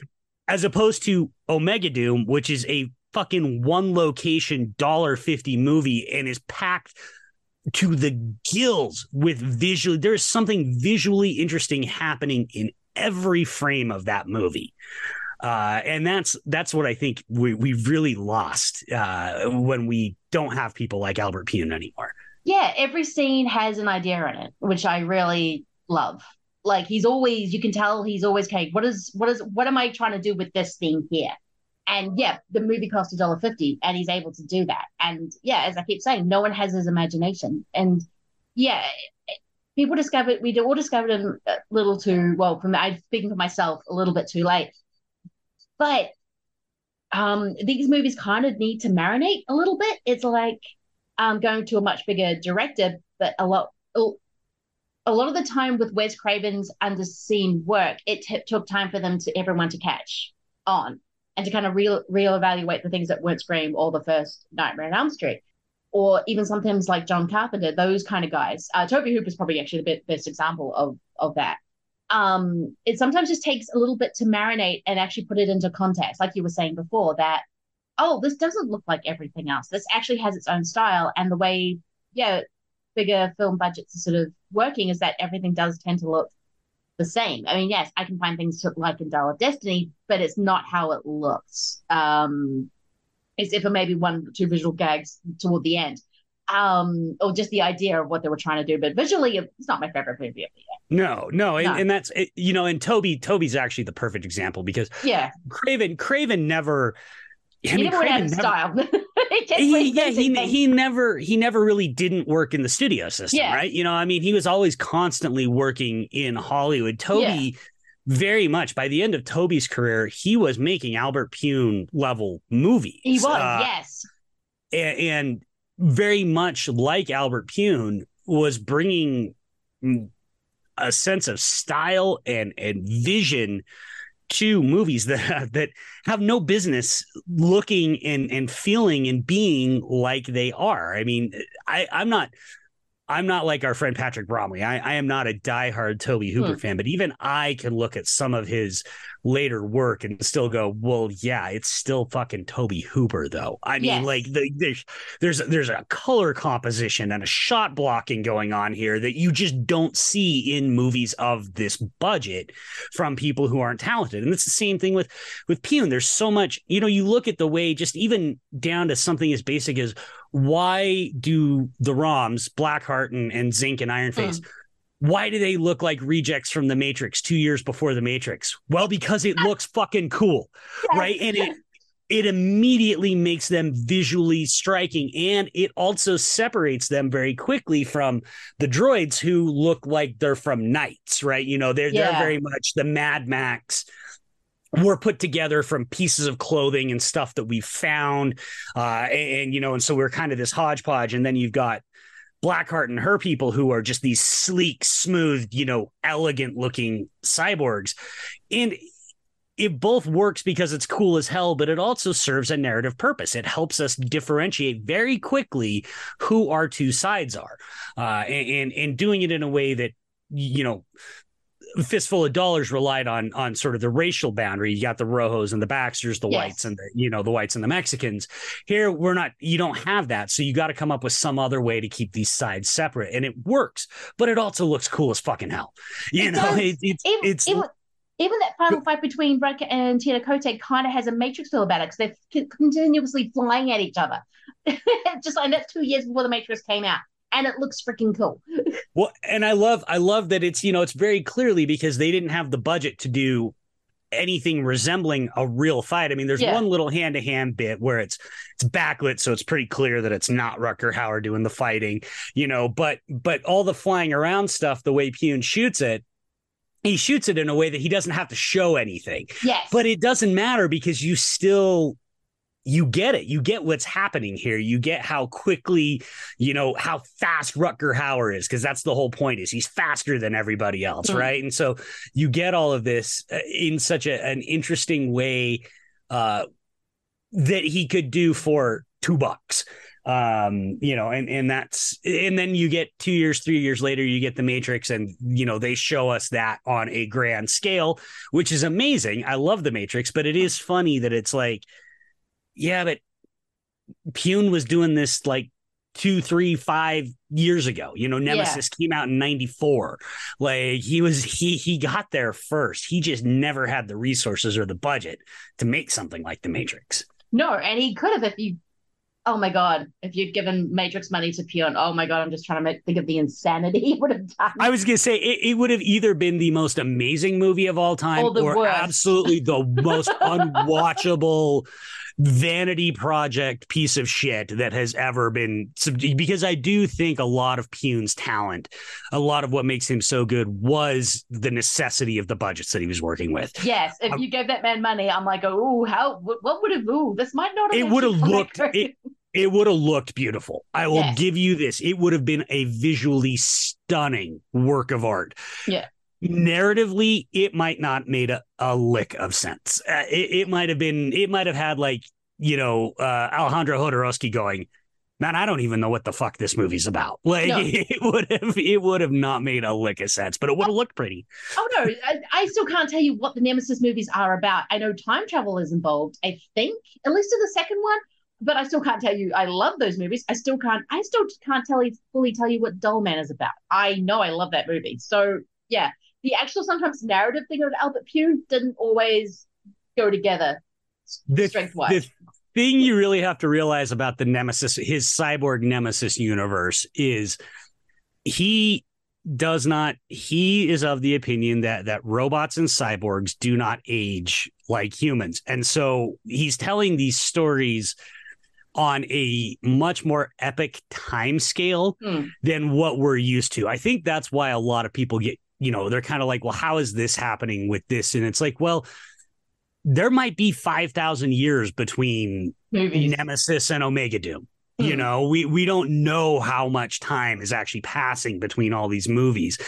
And so once you kind of and this is this is straight up, you know, uh head canon on my part. I've read nothing, but but once I kind of thought about that, I was like, okay, well, I, I can kind of let some of these narrative weirdnesses like why why does Alex go from Olivier Gruner to Sue Price? And why does why does Sue Price's Alex go from sort of this Conan barbarian woman to a killer prostitute in Nemesis 4. Well, I don't know. Maybe there's like 3,000 years in between hmm. those two movies. A lot of shit can happen in 3,000 yes. years. You a know, like, of, yes. you can undergo some changes. I'm just saying, you probably are not going to be the same person after 3,000 years. And that, that sort of helped me just okay, I'm just going to go with it. You know, I'm not going to get too hung up on this stuff. yeah, no, it's just one of those things when with uh, Italian movies. I, like, I can't tell you the plot, but I know I, I remember shot compositions and I remember tone and vibe, and that is Albert Pyun to to a T. Um, anything else you want to say about Omega Doom before we move on? No, I don't think so. I think uh, I think we've we've pretty much. I mean, we don't want to spend longer talking about the movie than the movie lasts. So um, sure. I think I think we're pretty good on this one. I think we can, and I have a feeling, you know, we we should justifiably spend longer talking about the Leone movie than we do talking about the Albert Pyun movie. And with that, we're going to get get into a movie that might have changed the course of film history, filmmaking. I don't know. When Sergio Leone came out with a little movie called Fistful of Dollars, things changed. And as I like to imagine, curtains are opening. Mike, what is going to be your trailer for Fistful of Dollars? So this one, I'm I'm not going with a direct adaptation of Red Harvest, but I hmm. am going with a movie that is heavily influenced. The filmmakers uh, stated that Red Harvest was a big influence, as, lo- as well as Hammett's other novel, The Glass Key. so I am going to go with uh, the Coen brothers' Miller's Crossing. You shouldn't be confronting Johnny Caspar. That's what I've been trying to tell you. I can still trade body blows with any man in this town, except you, Tom. And Verna. Verna. Is she Leo's girl? What did you tell Leo? Told him you were a tramp and he should dump you. I want everybody to be friends. You, me, Leo, the Dane. Know who I am? The Dane. Has he got it figured?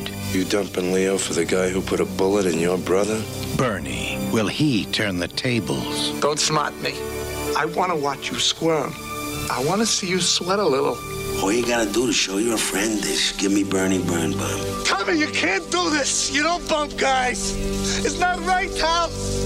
I can't stop. Two of us have faced worse odds. Never without reason. I thought you said you didn't care about Leo. Ah, now I think yeah. I oh my god, I love this movie. This might be top Coen Brothers for me now. It's it's grown. It is it is for sure my favorite Coen Brothers movie. Um, it, it's it's not even really a, a competition for me. I I think this one is. They've got a lot of really good movies. This one I feel like gets slept on quite a bit. Uh, I think this is such a masterful gangster film noir revenge movie. Um, I again sacrilege, but it's not me if I don't have a hot take. I think this is the better 1990 gangster movie than Goodfellas. I know that's uh, it's like a horrible thing to say, but I think this is as close to perfect as movies get. Um, no, but and... the thing is, it kind of is. I am always just going to have nostalgia for Goodfellas, um, just because I watched it way too, way too young.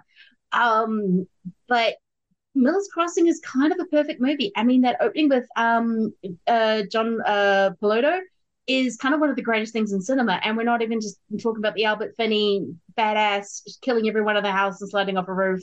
Um, I mean, John Turturro's whole performance. I mean, not even getting into Gabriel Byrne's. I mean, it's yeah, it is kind of perfect. I mean, that score it's one of the um, what's his name's most beautiful scores he's done. Carter Burwell. It's yeah, it's Carter an absolutely Burwell. stunning score. Yeah, and it, and it's the one too. You know, we talked about with we talked about Last Man Standing about how a lot of Hammett adaptations lack the meanness, the edge that his writing had, and this one maybe more than any other movie has that Hammett edge. I mean, Gabriel Byrne is so cold-hearted in this movie and so singularly focused on his task uh, that it is just a yeah it's it's it's not you know i mean for me it's a fun watch i think it's i think it's an absolutely just delightful watch but it, it's it's a mean nasty little movie um but i just think i think the coens you know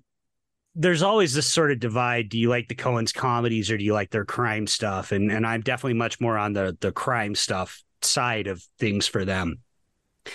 But I, you know, so much of their praise comes for things like No Country for Old Men, which is a brilliant movie. But I just always feel like this one gets left out of that conversation. And this to me is is as good of a movie as they ever made.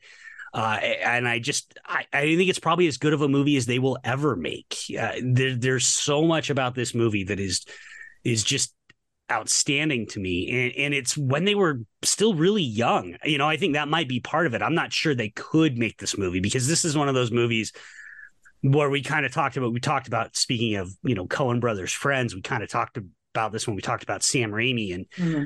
how the verve that these guys have when they're young these movies happen because they're too dumb to know they shouldn't be able to make a movie like this. Martin Scorsese knew he could make Goodfellas. By that point, he had made so many brilliant movies. He knew he could make a movie as good as Goodfellas. The Coens had no business making a movie as good as Miller's Crossing. I, I, think true.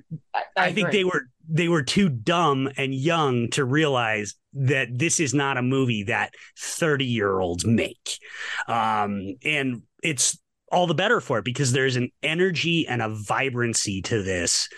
Uh, you know, if you read the plot, it feels you know it feels like kind of a staid gangster drama but there is so much verve and energy in this thing it just the, the hour and 55 minutes just absolutely flies by uh, every scene just cackles, you know, just crackles with with energy, and and every performance just crackles with energy.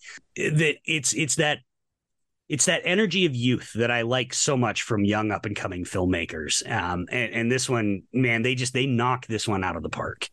They really did. I mean, Time Scorsese made Goodfellas. He it, that movie feels like a movie he made with his eyes closed a little bit because he knew exactly how to do it. I mean, this I mean, Goodfellas was his comeback from memory because the '80s was a bit of a, a weird time where fact that never Scorsese finds hard to get funding blows my mind, but he keeps wanting to make two hundred million dollar movies, and I will go see Kill, uh, the Killers of the Flower Moon because of for that reason. Yeah, he, it felt very easy. I know it wasn't, but it just felt very easy. This one has the energy of two dumb kids, but also the thoughtfulness of two directors in their 60s that they are able to contemplate these big kind of things of loyalty um, and just everything that's going on in that movie. And yet there there's a as you said, there's a crackling energy of they should not be able to make a movie like this. And they've tried. And one of my other favorite ones is The Man Who Wasn't There, which is a movie I love, but it's them trying to get that Miller's energy thing, uh, Miller's Crossing energy back, and they don't quite get it. No, I agree. I love the man who wasn't there, but but it, it doesn't have. That's a movie made by people who have made things like No Country for Old Men Yes. and you know and, and True Grit like that that is a movie made by directors that have made great they've made Fargo at that point right Yes. they they they know what they're capable Mm. of and and that's that's where I think you just you just have something going on in this one Blood Simple is the same way you know but it's a much smaller scale uh where it, it just they don't know what they don't know and Mm. that makes them better filmmakers Exactly. And they took everything they did from Miller's Crossing and to make absolute masterpieces. But Miller's Crossing is, oh, I got that movie was like a slap in the face the first time I saw it. I was like, I mean, I understand there's a lot of Coen movies to talk about, but really, no one's talking about Miller's Crossing. What the hell? That It- it's- it, it felt like it came out of nowhere. yeah it's so weird to me that, that it it it doesn't seem to get uh talked about more and, and that it doesn't seem to get talked about in like their upper echelon you know when you see rankings it, it very rarely ranks near the top and it just to me it, it's just mind-blowing because the other movies that rank higher i think like no country for old men i think are in a lot of ways derivative not derivative in a negative way but but subservient i guess to what they did in miller's crossing they they are we don't get no country for old men without miller's crossing No. uh, and and i just don't think they've ever recaptured that that that energy um it just it, they they haven't recaptured it they've made a lot of brilliant goddamn movies this is not shade on the Mm. rest of the coen brothers filmography nor is it i want it to be clear nor am i throwing shade on goodfellas i'm trying to just explain why uh, of the two big gangster movies that came out in 1990 miller's crossing is is my preferred i mean it's one of my favorite movies of all time i i think it's just an absolutely stunning piece of filmmaking It it really is. I mean, this is still Barry Sonnenfeld shooting for them. They are still kind of playing around with the tools. I mean, some of the zoom shots Barry's playing with is kind of bonkers. I mean, it's still got that energy, but it's such a kind of, I mean, that Carter Burwell score gives it such a soul um, that that kind of movie shouldn't have. Um, there's too many weird pieces that fit together in the perfect way, unlike Goodfellas, which is just perfect, perfect, perfect, because Scorsese is a master director by that stage. So, um, yeah, and I completely get what you're saying. Yeah, yeah. Uh, that, that's you know you really hit the nail. It's the same thing that that you know I go to again going back to Raimi that that it's the a perfect a perfect a brilliant director making a perfect movie. Something like Lawrence of Arabia is is amazing and I I think that's a brilliant movie. But there's something for me about those movies. Safe isn't the right word, but like you said, meticulously a little too meticulously plotted, a little Yes. too meticulously planned, a little too perfect. There needs to be a little bit more messiness in the corners. That's actually why when it comes to Scorsese, I actually prefer Casino because I think Casino's messy as shit. And I think it's a lot more entertaining for me because of it, because it's not as perfect as Goodfellas. And that's the same thing with Miller's. It's a perfect movie, but it's perfect because of its youthful messiness. Yes, that is a perfect example of Casino, which I have warmed up to again in recent years because it is messy as all hell. Like I'm just like going, yes, give me the mess. Uh, For my trailer, I and my trailers are kind of in a theme. They're not necessarily the Red Harvest, but especially with the two sort of gangs kind of buying each other and everyone kind of caught in the middle. I'm kind of going for more of a, um, I- I'll just say my first trailer, but I am going to go for another uh, Clint Eastwood movie, but one of his with another one of his favorite directors that you can tell influenced him as much as Leone did. But I'm going to go Escape from Alcatraz from 1979, the great Don Siegel. Some men are destined never to leave Alcatraz. Alive. This island is solid rock. no one's ever busted out. No one's ever made it. Since I've been warden, a few people have tried to escape. Uh, most of them have been recaptured. Those that haven't have been killed. I may have found a way out of here. No one has ever escaped from Alcatraz. I'm in. to. And no one ever will. There are 12 counts every day. One long count. We count the hours. Tuesday night we go. Shake down. The bulls count us, and the king bulls count the counts. No one has ever escaped from Alcatraz. Again, a, mo- a guy who knew how to make a goddamn shot. Um, I really love this movie. I don't think it's perfect. Um, and I think it's very of its time. And the trailer makes it look like it's going to be a prison comedy for some weird reason when it's really not that. It's like um, this movie breaks people. Like it's the way men are shattered by their experience at Alcatraz really sort of shows through, and the horribleness of these people. Um, again, Clint Eastwood's playing a very silent man who's always watching, waiting for his time, and he's gonna kind of, I guess, screw the authorities and just get out of Alcatraz. And it's just, it's just a really good movie. It's just, it's kind of a hard movie to explain because there's actually so much silence because Alcatraz did have a policy of where no one could talk. So it kind of plays with that silence in these amazing ways. I actually, believe it or not, have not seen this one, so uh, Oh, I need to add it to the list. Yeah, yeah. I, well, I can't see them all, Linz. You know, I try, but I can't see them all. No, but I have not seen this one. I remember, you know, I think it's got one of the most striking posters. I, I remember the poster, like the VHS box art from when I was a kid, because it's, you know, it's Eastwood digging through the little triangle shaped cutout in the wall. And it, it's, it's, it's an incredibly striking poster, but I've never actually watched the movie. Uh, and so I need to get off my ass and do that. No, I went through a Don Siegel kick at the beginning of this year and um, watched a lot of the Dirty Harry movies, and it just went where was was where Don Siegel Clint Eastwood kick. Just the way it's sort of constructed, it's not the movie you think it's going to be because you think it's going to be maybe a little bit like The Great Escape, but it's much more somber, it's much more sad, it's very long, and again, it's kind of movie where Clint Eastwood doesn't speak a lot, like he does in a lot of his Leone movies, which we will get into very soon. But it is oh my god, Don Siegel, oh holy hell, was just again kind of that Walter Hill, um, uh, kind of um, another director who I'm going to pick for my next one, kind of this weird kind of masculinity that was always questioning masculinity, which is why I think the first Dirty Harry movie is so good in terms of, even though yes, there's a whole lot of fascist kind of stuff going on in that movie, but at the same time, it's kind of questioning it a little bit, kind of just in the way Siegel films, which is why um, Invasion for the Body Snatchers is so great. But no, if you get a chance, definitely see this movie. I was kind of blown away by it. Yeah, no, I definitely need to check it out. And I, I've always thought that was an unfair criticism of of a lot of Don Siegel stuff. You know, Hmm. I think a lot of times it's just you know his well known personal politics kind of Yeah. bleeding into the criticism of him, because I I think the criticisms that people levy at Dirty Harry are they're talking about the sequels, Yes. not necessarily the original movie. I mean, people forget the original Dirty Harry ends with Harry throwing his badge in the lake because he knows he's crossed the line. He Yeah. feels justified in having done it, but he knows that the system doesn't have a place for him. It's very much John Wayne walking away at the end of the Searchers, right? The world doesn't have a place for Harry anymore. And this isn't Exactly. he's not romanticized for that. No. Uh, it, you know, it's just the idea being that, you know, and even the second, even the second Dirty Harry, which is I think what Magnum Force, uh, Yeah. where you know the the villains are corrupt cops. I mean, Yeah.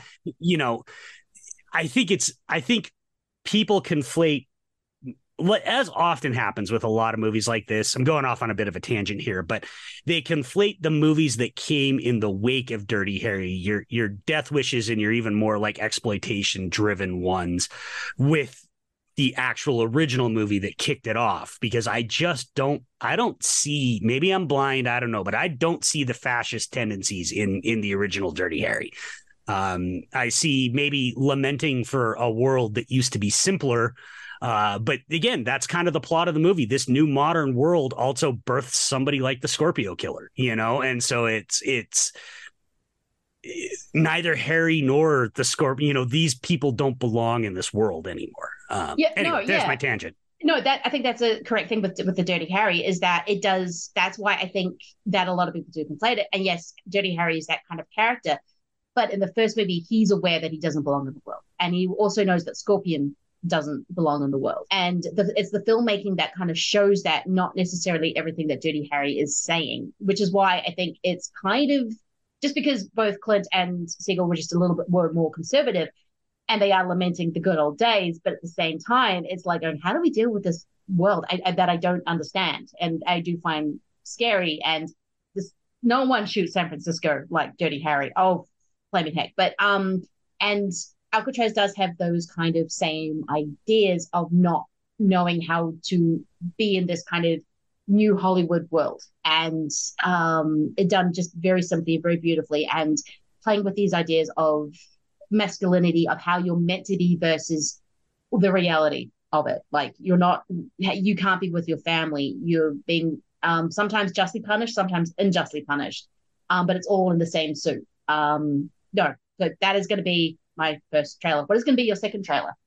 Uh, first of all, yeah, you completely sold me on the movie. Yeah. Um, I'm going. I'm going a bit weird for my second trailer. I'm going. Uh, I'm going for a trailer that, that is again heavily influenced by Red Harvest. Uh, back in back in the Western uh, genre but by a certified madman who made this in the most certifiably madman way possible.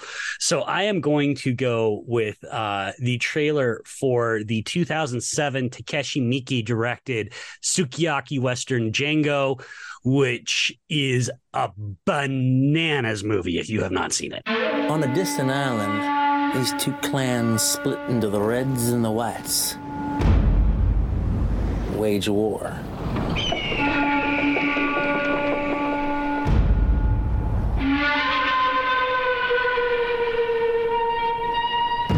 Their story goes a little something like this.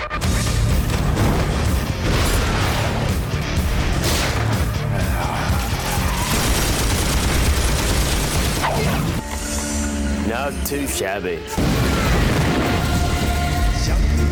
Hideaki Ito, Yusuke Iseya, Kaori Momoi, Yoshino Kimura, and Quentin Tarantino. Life is all about goodbyes. In Takashi Miike's English language masterpiece. I have not seen it yet. You have told me about it, and it's on my radar. I haven't got a chance because I was thinking of Django, the original, for a particular scene that happens in this as well. I mean, if you're going to have a Gatling gun, Yep. Let's all go Django. Um, I still need to see this because this sounds absolutely off the wall. You know i mean the story itself is is pretty straightforward. It's very much red harvest. A gunslinger rides into this town. There's two warring clans. He's got ulterior motives ends up pitting the two clans against one another. It blows up in his face. Um, but one of the things that i just don't i mean i know miike's explained why he did it and it still is just the kind of mad thing that only he would do is it's shot in English but more than half the cast didn't speak English. So they deliver all their lines phonetically. And so you have all the dialogue is this really like almost has this like ethereal otherworld sound. It's all sing-songy and, and the emphases are on the wrong syllables and and stuff like that. And so it, it's just it's this very weird almost kabuki theater kind of delivery oh nice on on these lines um and the set is the same you know it's it's a very unrealistic reality that he that he shoots it in um it's not on sound stages it's on a location they built a you know shot it in a western set but the way he shoots it everything has this sort of slightly fake look to it and there's there's a, a framing device with quentin tarantino actually who just is fucking terrible in it. He's absolutely awful in it. But that's actually shot on a soundstage to to kind of introduce us immediately that this movie is not a realistic movie. This is a a poem. This is a a piece of art. Um, it's bananas, but it's also Miike, which means it's got incredible action scenes in it. Just absolutely tremendous shootouts. It has a Gatling gun. Uh, it has it has uh, just some stunning fights. Um, one the the last fight. This isn't really a spoiler because I'm not saying who it's between, but one guy's got a sword, the other guy's got a gun. The guy with the sword is actually slicing the bullets in midair as the guy with the gun's trying to shoot at him. Like just really cool action stuff in it. So it's uh I, I really recommend if people want to check it out, uh, you know, watch the trailer because it, it'll it'll sell you. But I do recommend the MVD release, the Blu-ray release, is the uh, two-hour running time. Uh, that's the version that I recommend to check out. It is uh, a lot flabbier than the the 98 minute version uh, that was kind of released in North America. Um, but the 98 minute version doesn't make a lick of sense. So you kind of need the, the the the two hour version is admittedly more more boring. It's a little more slow going. Mm. It at least makes sense. Whereas the 98 minute version, you watch it and you're just like, you want to talk about vibes? That's all you got because it doesn't make a goddamn bit of sense. Uh, so, you know, try and seek out the two hour version first. Yes, uh, especially when uh, speaking of a director who only, only, that director can see the world in this way. That is Takashi Miike. Every single time I watch one of his movies, even one of his goofy comedies, I'm like, oh, only he could have made this. I can't imagine anyone else doing it in the way that that he does. Um, so yeah, I do need to get on to see this movie because it does sound insane. yeah, and I mean, it's again at its core, it is a straight. I mean, it is a bog standard, straightforward western, but through his eyes, it becomes something very, very different. Exactly. Yeah, that's why I need to say that's going to be an absolutely amazing, amazing uh, trailer for my second trailer, I am going to go for another uh, director who does have a similar muscular nature to, say, a Walter Hill or a Don Siegel. Uh, I, as I said, I had a theme, but I'm going to go for John Sayles' Matewan from 1987. Hit were 19 and 20 in the southwest field, and things was tough. The miners was trying to bring the Union to West Virginia, and the coal operators and their gun thugs was set on keeping them out. Them was hard people, your coal miners then. They wasn't nobody who wanted to cross. So push come to shove, and pretty soon we had us a war down there in Mingo County, which in them days was known as Bloody Mingo. And that's where it all come to a head, there on Tug Fork, in the town of Matewan.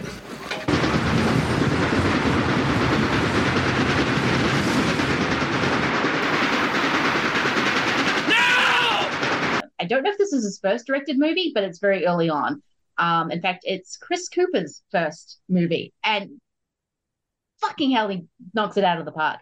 This is based on because Red Harvest is loosely based on a strike slash war in a mine in the 1920s, which I've got a sneaking suspicion was happening all around America in the 1920s of uh, labor unions and everything like that. But this is the miners have gone on strike in 19, 1919, 1920 in a uh, West Virginia town at Bledslow's home uh, of Matewan, and they brought in a whole bunch of African Americans, uh, one of them played by J- the great James Earl Jones, to go over the picket line. And you also have Chris Cooper, who is a unionist, going in to try and organize them. And it ends in all and out conflict. Like it's it's a it's a battleground. It is again got that Western feeling because it's set in West Virginia. But if you haven't seen this, uh, seek it out. Um, I was I only saw it a couple of days ago. Um, and I was blown away. It's got a bit of a last man standing. Like it's really mean. They're not even he's not even trying to see. It's like the corporations have an army to keep their staff in line. I mean, they are the worst. And it is definitely a unionist movie, but it is yeah, it is so good. Yeah, no, it's it's been years since I've seen it, but it's it's terrific. It, it was not his first movie, but you're right; it's very yeah. very early uh, in his career. Um, but it it it's just, I mean, John Sayles is just. Uh, never really missed uh, you no. know he doesn't he doesn't direct very much anymore which is just sad mm. but uh but yeah it's it's it's tremendous i think it's a great great trailer to to play along with it there are definitely you can see. I mean, when we get into Leone, the sides get very blurred, but you can kind of, as we sort of said, um, Clint Eastwood's a son of a bitch until he's not a son of a bitch, and this is kind of these characters. They are hard bitten. They have nothing to lose, um, but they have nothing to gain what they're fighting for is so small, and it's yeah. John Sayles doesn't miss. He's one of the great directors. Again, a director I wish he got talked. One of the great American directors who I think should get talked about more. Yes, he wrote some of the best genre movies ever. He also made some of the best dramas in America. So, and I think Matewan is one of them. So yeah, please check it out if you can. And um, great trailer as well. It's not the trailer I was thinking with um, Adam Risky doing is it was a time, it was a place. James Earl Jones. Like it's not that at all. It's actually a really amazing trailer. Yeah, I don't I don't remember the trailer at all, but uh, but I, I definitely concur on the movie. The movie's Yeah. brilliant. No, it feels like it's uh, out of a Ken Burns documentary. It's really great. yeah, and with that, we're going to get into a movie that, yeah, I think was probably one of the most influential movies ever made. I mean, the Sergio Leone took something, credits Kurosawa. Maybe he should be crediting, crediting it uh, Dashiell Hammett, but he didn't. Made a movie that kind of exploded. Um, and that is A Fistful of Dollars.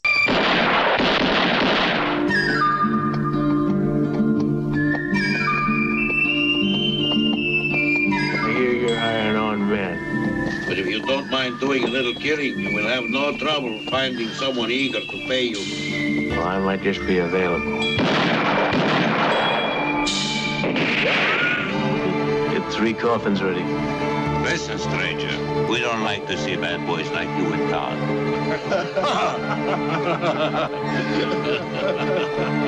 My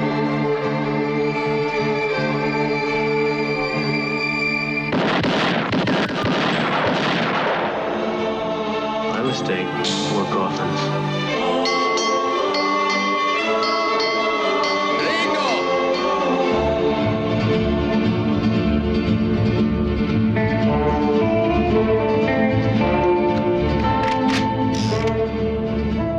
When did you first come across? Um, assuming you came across Leone before Kurosawa, or was it the other way around? No, it was it was Leone first because I was uh I was when I was a kid I was a big Clint Eastwood guy. I was a big Dirty Harry fan. Um, and so I think I probably watched the good, the bad, and the ugly first. Um, but I mean, this is one of those movies. To be honest, I couldn't tell you when I first saw it. It feels like it's been a part of my life, my entire life. You know, it's Yeah. just Leone's just always kind of just been there. He's just always Yeah. been one of those one of those directors for me. Yeah, same. Like I can't remember the first time I saw it because my dad was a huge Clint Eastwood guy and loved these movies. So these kind of all three of the um a man with no name all kind of blurred into one for me. So it's so it's it's gonna be interesting to go back and watch all these movies to kind of pull them apart a little bit and kind of see them individually. But yeah, it, the, this kind of this movie, this kind of movie making just felt like it always had been there. So when you kind of look back and go, oh, this was the first spaghetti western, you're like, wait, what? Really? Oh, okay, this is actually where it started. It wasn't like three movies and then this. Apparently, this was it. Yeah, yeah, and I mean it, it's again, it's you know to to kind of stick with the theme. Uh, it, it's it's a director that's too dumb to not realize what he can't do. You Yeah. know, uh, he, he doesn't realize, which again sounds like I'm I'm like insulting Leone. I'm not, but it's just. I, I think there was no way that Amer- an American was ever going to make a Western like this because at this point, the Westerns had they had well worn tropes. They had well worn you know ways they were structured and ways they were supposed to be and even ones that kind of push out at the edges like the searchers you know are still ultimately falling into that kind of john ford style look. Um it, it, i think it took somebody with coming from the outside to be able to look and go, well, I, I don't have to shoot it that way, though. I can shoot it in a very different way. I can shoot it, I can focus more on close ups, I can focus more on elongated you know takes and and stuff like that. And and so i think this just really does have a vibe of somebody that maybe you know maybe i shouldn't say he didn't know what he couldn't get away with but he he wasn't interested in following the formalism that had been established for westerns. No. he he wanted to do something different Yeah, I mean, Ford is definitely an influence on this, but it's not the only influence. I mean, Leone always loved the American West historical period, which is why he wanted to make this movie. But when you watch it and you realize, I mean, he had been working in the film industry for quite a while. He directed officially one movie. I think he'd worked on bits and pieces as a director or half a director and a few others, mainly sword and sandals movies. And then he gets to make this. And just the confidence of just being able to rest on someone's face as long as he does feels like you said, he's too dumb to realize he's too young and dumb or doesn't realize he can't get it. He shouldn't be able to get away with that. Not in a Western, not in a movie in 1964, not in anything else. Like he doesn't, he kind of has a basic grasp of the rules, but he doesn't necessarily know how far he's breaking them. Like, like you said, and it's just astounding of um i mean he's always wanted to make them operatic and he will go full operatic toward the end of his career or the end of his career. Um but this he's just starting it. I'm like oh you're you don't have the classic leone zoom yet but you're holding on things much longer than anyone else would. Yeah it's actually interesting because as far as i can tell they they had no interaction, no no crossover whatsoever. But I, I, find it fascinating that two of my favorite directors both started kind of developing their unique styles right around the same time. You got Leone in in Italy. And you've got Jean Pierre Melville in France doing a lot of the same thing, doing yeah. a lot of those, using those modern techniques, those modern styles of filmmaking uh, to really break away. You know, and obviously Melville's coming after the the French New Wave and, and yes. guys like Godard and that. But but you know Melville had a distinct style that that was very different than a lot of those French filmmakers, and it, it actually is more in line with what Leone was doing. Um, and so it's it's interesting to me that I just I gravitate to both of those directors, and I see a lot of similarities, even though it doesn't appear that they had any crossover. In fact, I think Melville might have even. I don't remember when Melville passed away, but it might have even been before a fistful of dollars came out but there's just there's a lot of similarities between the two of them. And, and it is it's that that idea of we can linger on some of this stuff. We're going to linger on the violence. We're going to linger on the emotions. We're going to linger on the lack of emotion. You know I, I love there's a there's a great, great quote from Leone about Eastwood where he says, you know, I realized what I really needed was a mask because at that point Eastwood had uh, two faces, hat on and hat off, yes. and uh, you know, and but it works on that because because it allows us to, you know, where we talked so much about character in in Omega Doom, Eastwood being almost a blank in this is a really good entry point for us into this world. You know, we know as little about him as everybody else in the movie does. And so for, you know, the first time you're watching the movie, you really don't know what his motives are. It, it really is an interesting thing because there is no there there. He's a cipher. He's a he, you know he he doesn't really exist. And so that makes it interesting to see where he goes as a character and and why he keeps bouncing back and forth. And you're kind of like okay yeah I, I cannot get a read on this guy to save my life.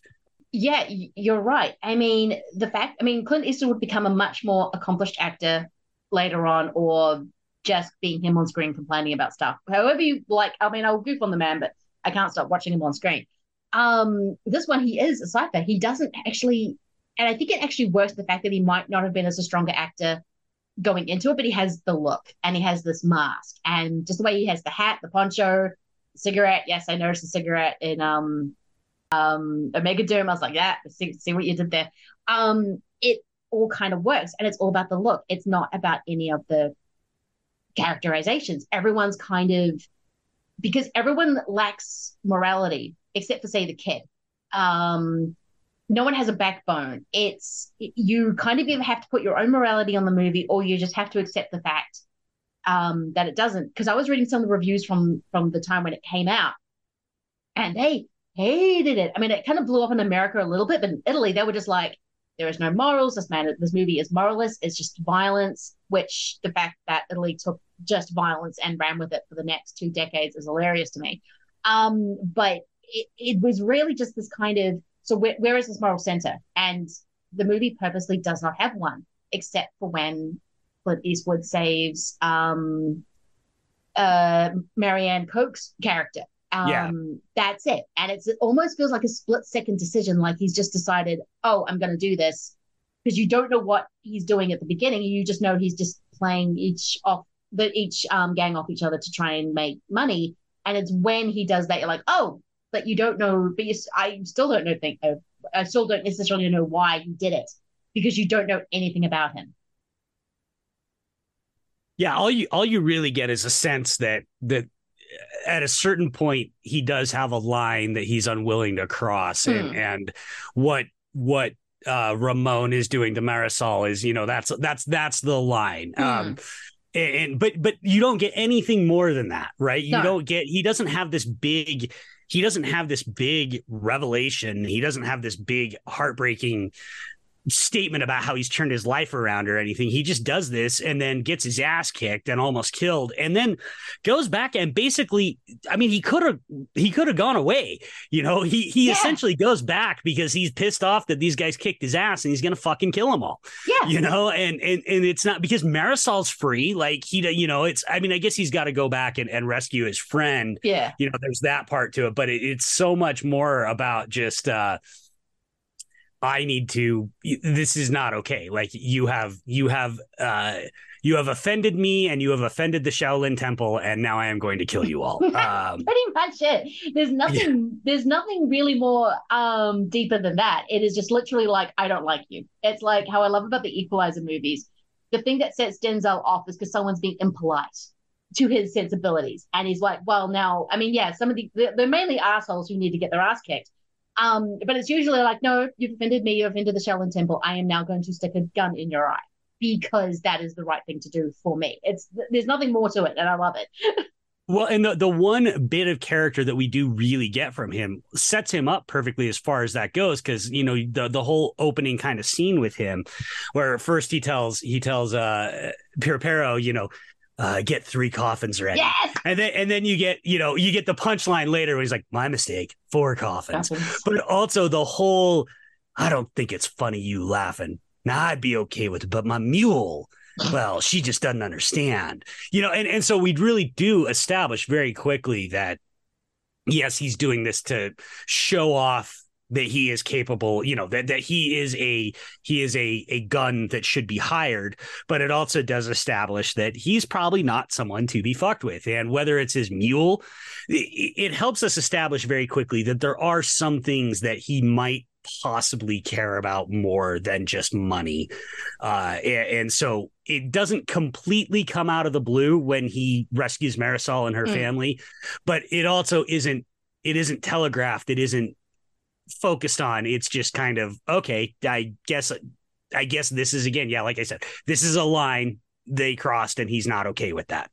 It, yeah, it's um. I mean, the movie sets it up the whole Marisol thing perfectly. When you first see him, I'm like, oh God, Leone and opening credits are just like this. The man got it. Like that amazing Morricone score that's now iconic. You got the horse racing, and then he's then it switches to the horse racing through um the landscape. I'm just like, oh, gee, Christ, Leone. Um, and then you see that little boy sneak into the other house, and then these guys just coming out shooting at him, and he's crying, and you don't know why this is happening. You you kind of get the hint because this woman does come out to have a look, um, but you don't necessarily know the full story until the back half of the movie. Like you've almost forgotten about that because you're being sort of focused on um, Clint Eastwood saying, "Build me three coffins." Oh, my mistake. It should have been four, uh, which is God, one of the most badass lines ever to be just put on screen. Um, and but then you don't sort of get it until oh, that kid misses his mother and she's been taken away because Ramon is just the worst.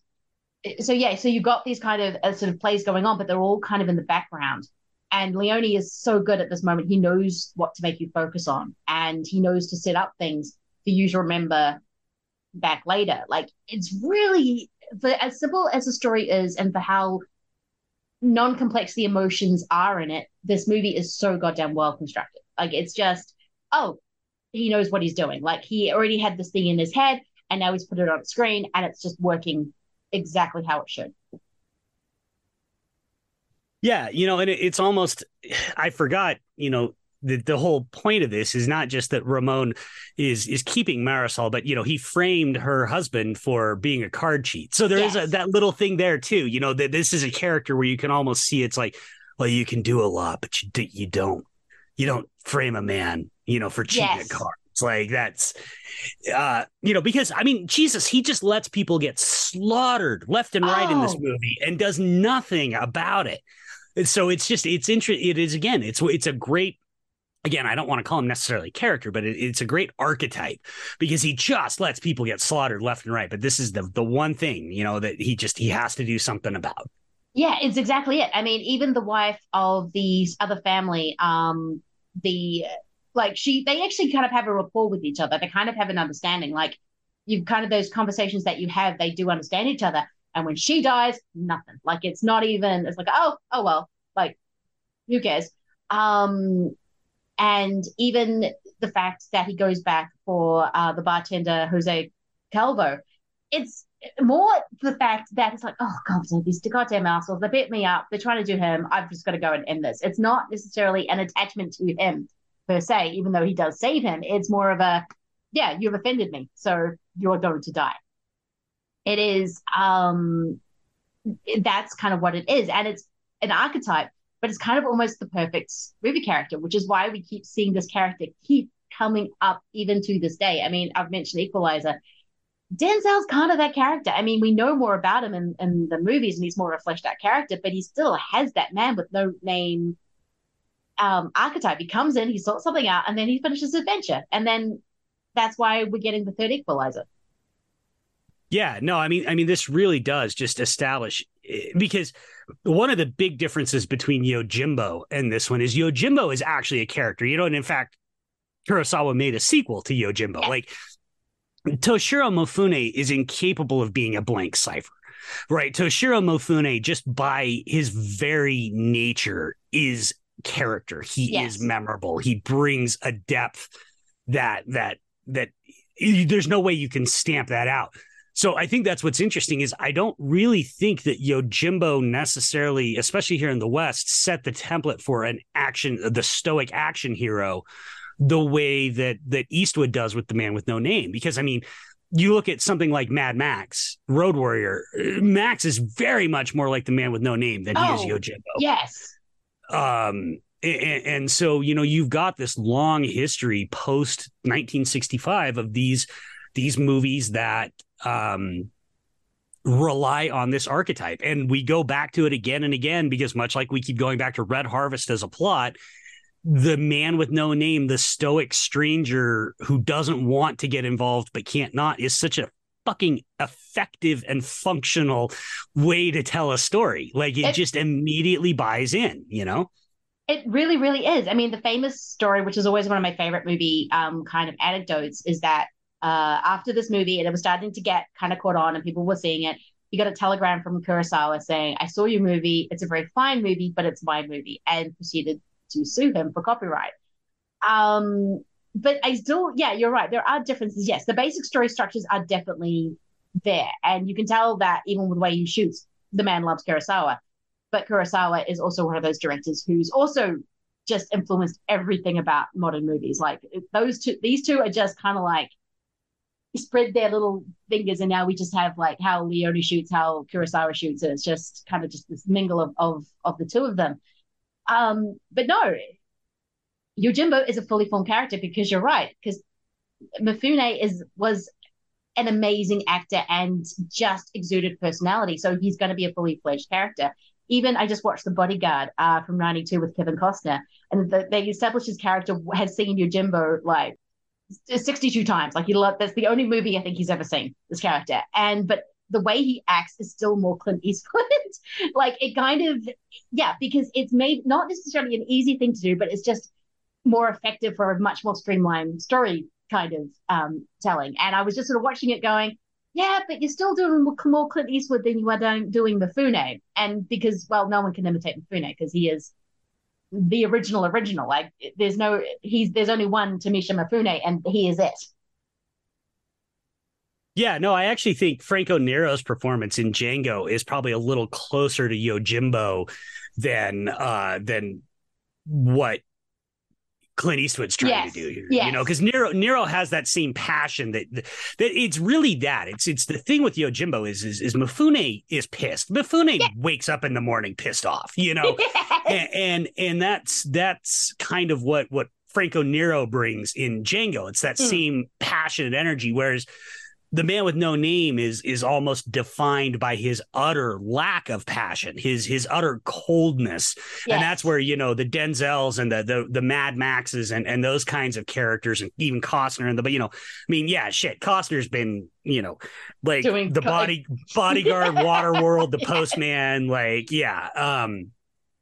So you know, eh, but they're defined almost by their lack of passion. It's it's when they actually get passionate that they get in trouble. Uh, yes. And so I, I think that's that's a f- a very fundamental difference um, in the two movies. And I, I'll fully admit it has actually been many many moons since I watched Yojimbo. I, I meant to rewatch it for this, but I just ran out of time. Hmm. So if I'm if I'm sort of misremembering you know characterizations and stuff I, I apologize but that's my memory of yojimbo is it's just mifune is is a much mifune is just such a larger than life actor he's just he's so big on the screen and uh and Eastwood, you know, eventually would grow into that, but he's certainly not here. He cuts he cuts a stunning presence. You can't take your eyes off him, but he's definitely not a larger than life actor in this movie. No, which is why I said like when he's later on, he's definitely that kind of built up that I know how to be large, more larger than life. But Harry, I don't, I don't think he had that capability in him yet. Um, he kind of needed this movie to kind of learn how to do it, and because everyone is playing bigger around him, like all the performances are very big, except for his, which I think works really amazingly. I saw Yojimbo for the first time a couple of years ago. Um, yeah, no, he is that. Just there's scenes of um, to Mifune just strutting around the village, and that's all it is. You just see him, and you're right. He woke up pissed, and he is pissed, and he's just going to take it out on everyone he meets. It's not necessarily a sense of right or wrong with him. It's more of a, I'm annoyed. I don't like you, so this is what, this is what's going to happen, and I'm going to make. Because I think he feels like a, almost like an evil imp in Yojimbo. Like he's this, uh, which we'll get into because I think that is something Leone took from um, Yojimbo, is that this kind of is a spectral figure um, Clint Eastwood would make it literal and think in High Plains Drifter. Um, Yeah. but yeah, but that's kind of the idea. And I've always saw Yojimbo as this weird little imp creature who just comes into a town to create more mischief. Um, that was my sort of takeaway from that movie. Whereas this one is he's yeah, the man with no name is a spectral figure. He comes in, um, and it's not necessarily to right wrongs. It's you don't know why he's there. Like in High Plains Drifter, you know it's a straight revenge movie. But this one, I'm like, I don't know. Yeah, as you said, he when he sees a line that that's has crossed for him personally, that's when he takes action. Beforehand, he's just annoying that poor bartender, going, "Well, I'm going to go over here and make money." It's like you'll die. Yeah, maybe it will, but probably not because I know I'm good. So I can probably take these guys out. And it's you can kind of see that your Yojimbo's having fun with it a little bit. Clint Eastwood, you can you can't read him. No, and it really takes, you know, it, it's it's interesting because he doesn't really have a major co-star in this one. But if you look at the other two Man with No Name movies, which I know you're going to cover, but yeah. I think it's pretty fair to say he is for movies that he ostensibly stars in, he is not the most interesting characters in any of them. No. You know, I mean, clearly Lee Van Cleef in for a few dollars more. That's that's Lee Van Cleef's movie. Eastwood's just along for the ride. And then Yeah. I don't like Eli Wallach's performance in The Good, the Bad, and the Ugly. I think he plays it too broad, but we- hmm. he- he's he's certainly making a bigger impression than Eastwood does. I agree with that actually. I'm a little bit nervous because the good, the bad, and the ugly is not my favorite Leone, and I know it's so beloved. So I'm going to be a little bit. But no, I think Eli Wallach goes way too big, and Lee Cleef owns both for a few dollars more, and also um, good, the bad, the ugly. Just the the Lee Lee Van Cleef love will be uh, will be very large. Um, but yeah, he's not. He's not the main. He's kind of the driver. He's not even. No, he is the driver because he kind of is me- mechanicalizing things. Like I love when he puts the two dead soldiers, um, on on the grave and to try sort of to try and make believe that two soldiers survived the massacre to go and tell other people. So you've got the two gangs kind of racing to one kill them, one to try and get the information so they can like um thing. But it's sort of more.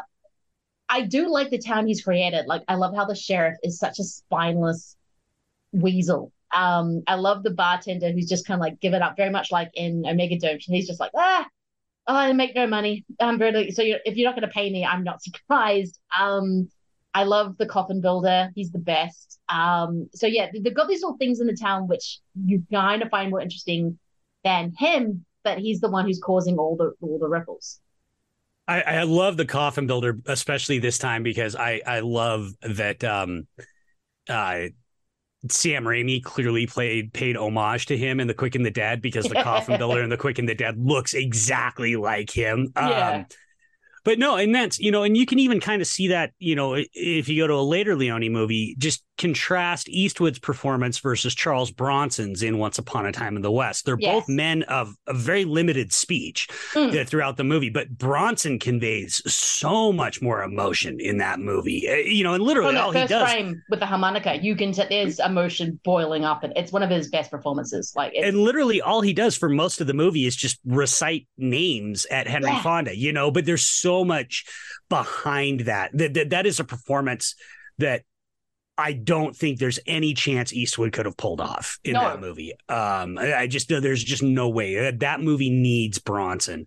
Um, which is is you know is fine. I mean, again, for for being a, a mediocre sort of limited actor in this, Leone knew how to use that to maximum effect. I mean, if you want to take a limited actor and and create a character that's going to take full advantage of those blue eyes and that jawline and and stuff like that you know that's exactly what he does here um you know he makes an icon he doesn't we don't get a performance but we get an icon i'm, I'm not sure that that's a bad trade-off no, I mean it's weird. I mean, Clint Eastwood has always had a very specific kind of charisma. I think, yeah, he does give good performances later on where you can tell he's actually trying to conjure up uh, emotion. He didn't have that ability. I mean, it's the whole thing of he went to Italy because he wasn't getting work in in America, like a lot of period at that time. You go to Italy, you make a couple about five movies. It's the um uh, Once Upon a Time in Hollywood thing, and then you'd go back home, and then maybe in a couple of years you'd go back to Italy, make five more movies, go home. Yeah, Leone saw him and just went, "Oh, I can use that figure." Yeah, the guy is not really capable of giving a performance, but I, the story, I don't need him to, and it's a really, it's because I, I know he wasn't his first choice, um, but I think he wanted Henry Fonda. Like it, like um, it took him a while to get him into a movie, but he finally did. I know for Yeah. Once Upon a Time in the West, he flew over to LA to plead. Look, I know you don't like playing bad guys, but trust me on this. You need to be. you to he wanted he wanted Fonda and they couldn't afford him and then he actually went to Bronson and Bronson turned it down uh, basically because he wasn't impressed with the script Mm. um, and so you know it all kind of worked out because he he eventually does get Bronson and Fonda in in my opinion the greatest western of all time Mm. It is, and yeah. we get the birth of an icon because he had to settle for for Eastwood in this um, yeah, it's working with what you have again and going, okay, so I couldn't get the people who can exude emotion, who maybe could do something similar to what uh, Mifune was doing. Um, but then I got this guy Eastwood, and he looks good in a poncho and a hat, and with a cigarette, cigarette, whatever those those things are called. Uh, I can use that. I can actually make that work, and it really does. Like it is such a simple little movie, but yeah, as I said, there's a confidence to it of I don't think I can. I don't know. I can't get away with this, so I'm just going to fo- make you sit on these emotions that are very uncomfortable because these are not good people. And when you are dealing with a person of the brunt of it, it's heartbreaking because the slowly when you realize what's happening to Marianne Pope, you're like, oh no, it's it's heartbreaking and it's a slow reveal that's burning under the surface. Like, yeah, this movie's a vibe and it does bring out emotion, just not in the ways you expect it to. Yeah, yeah, absolutely. And and again, it's something the the other thing that I really appreciate about it in in the pantheon of, you know, Leone movies is it's a tight 99 minutes. I mean, Yeah. it is it is a tight efficient little movie. Uh, you know, I love the fact that Once Upon a Time in the West and Once Upon a Time in America, even The Good, the Bad, the Ugly, I love that they're these sprawling epics. But it is nice to see what Leone did with just a tight little to the point movie. There's not, I mean, the, the ultimate story of this, the ultimate story of Red Harvest is not a story of depth, and it shouldn't be. It, it doesn't need to be anything more than what it is. And and Leone really gets that, right? Like Yeah. this is not a complicated movie. It's very straightforward, but what makes it is everything he does in the margins to surround the story. Yeah, I mean, once you sort of have a look at uh, for a few dollars more, which is all about the margins and the minutia in, between, because yeah, it's it's a very simple story and it doesn't need to have depth. You get to Once Upon a Time in America, which it is all hazy, dream, surreal, um, kind of bizarre kind of uh, things. Um, I, I I swear none of those people in that movie knew what they were shooting. Like they were just told to do a thing and they went, oh, okay. Um, and it's one of the greatest movies ever, and to the point where I, I'm not entirely sure if I can describe Once Upon a Time in America as a movie. It's something else. I don't quite know what. Um, but and it's always making you live in these very uncomfortable moments, especially with De Niro, where I'm like, okay, I spent five hours with this man. Okay, let's go.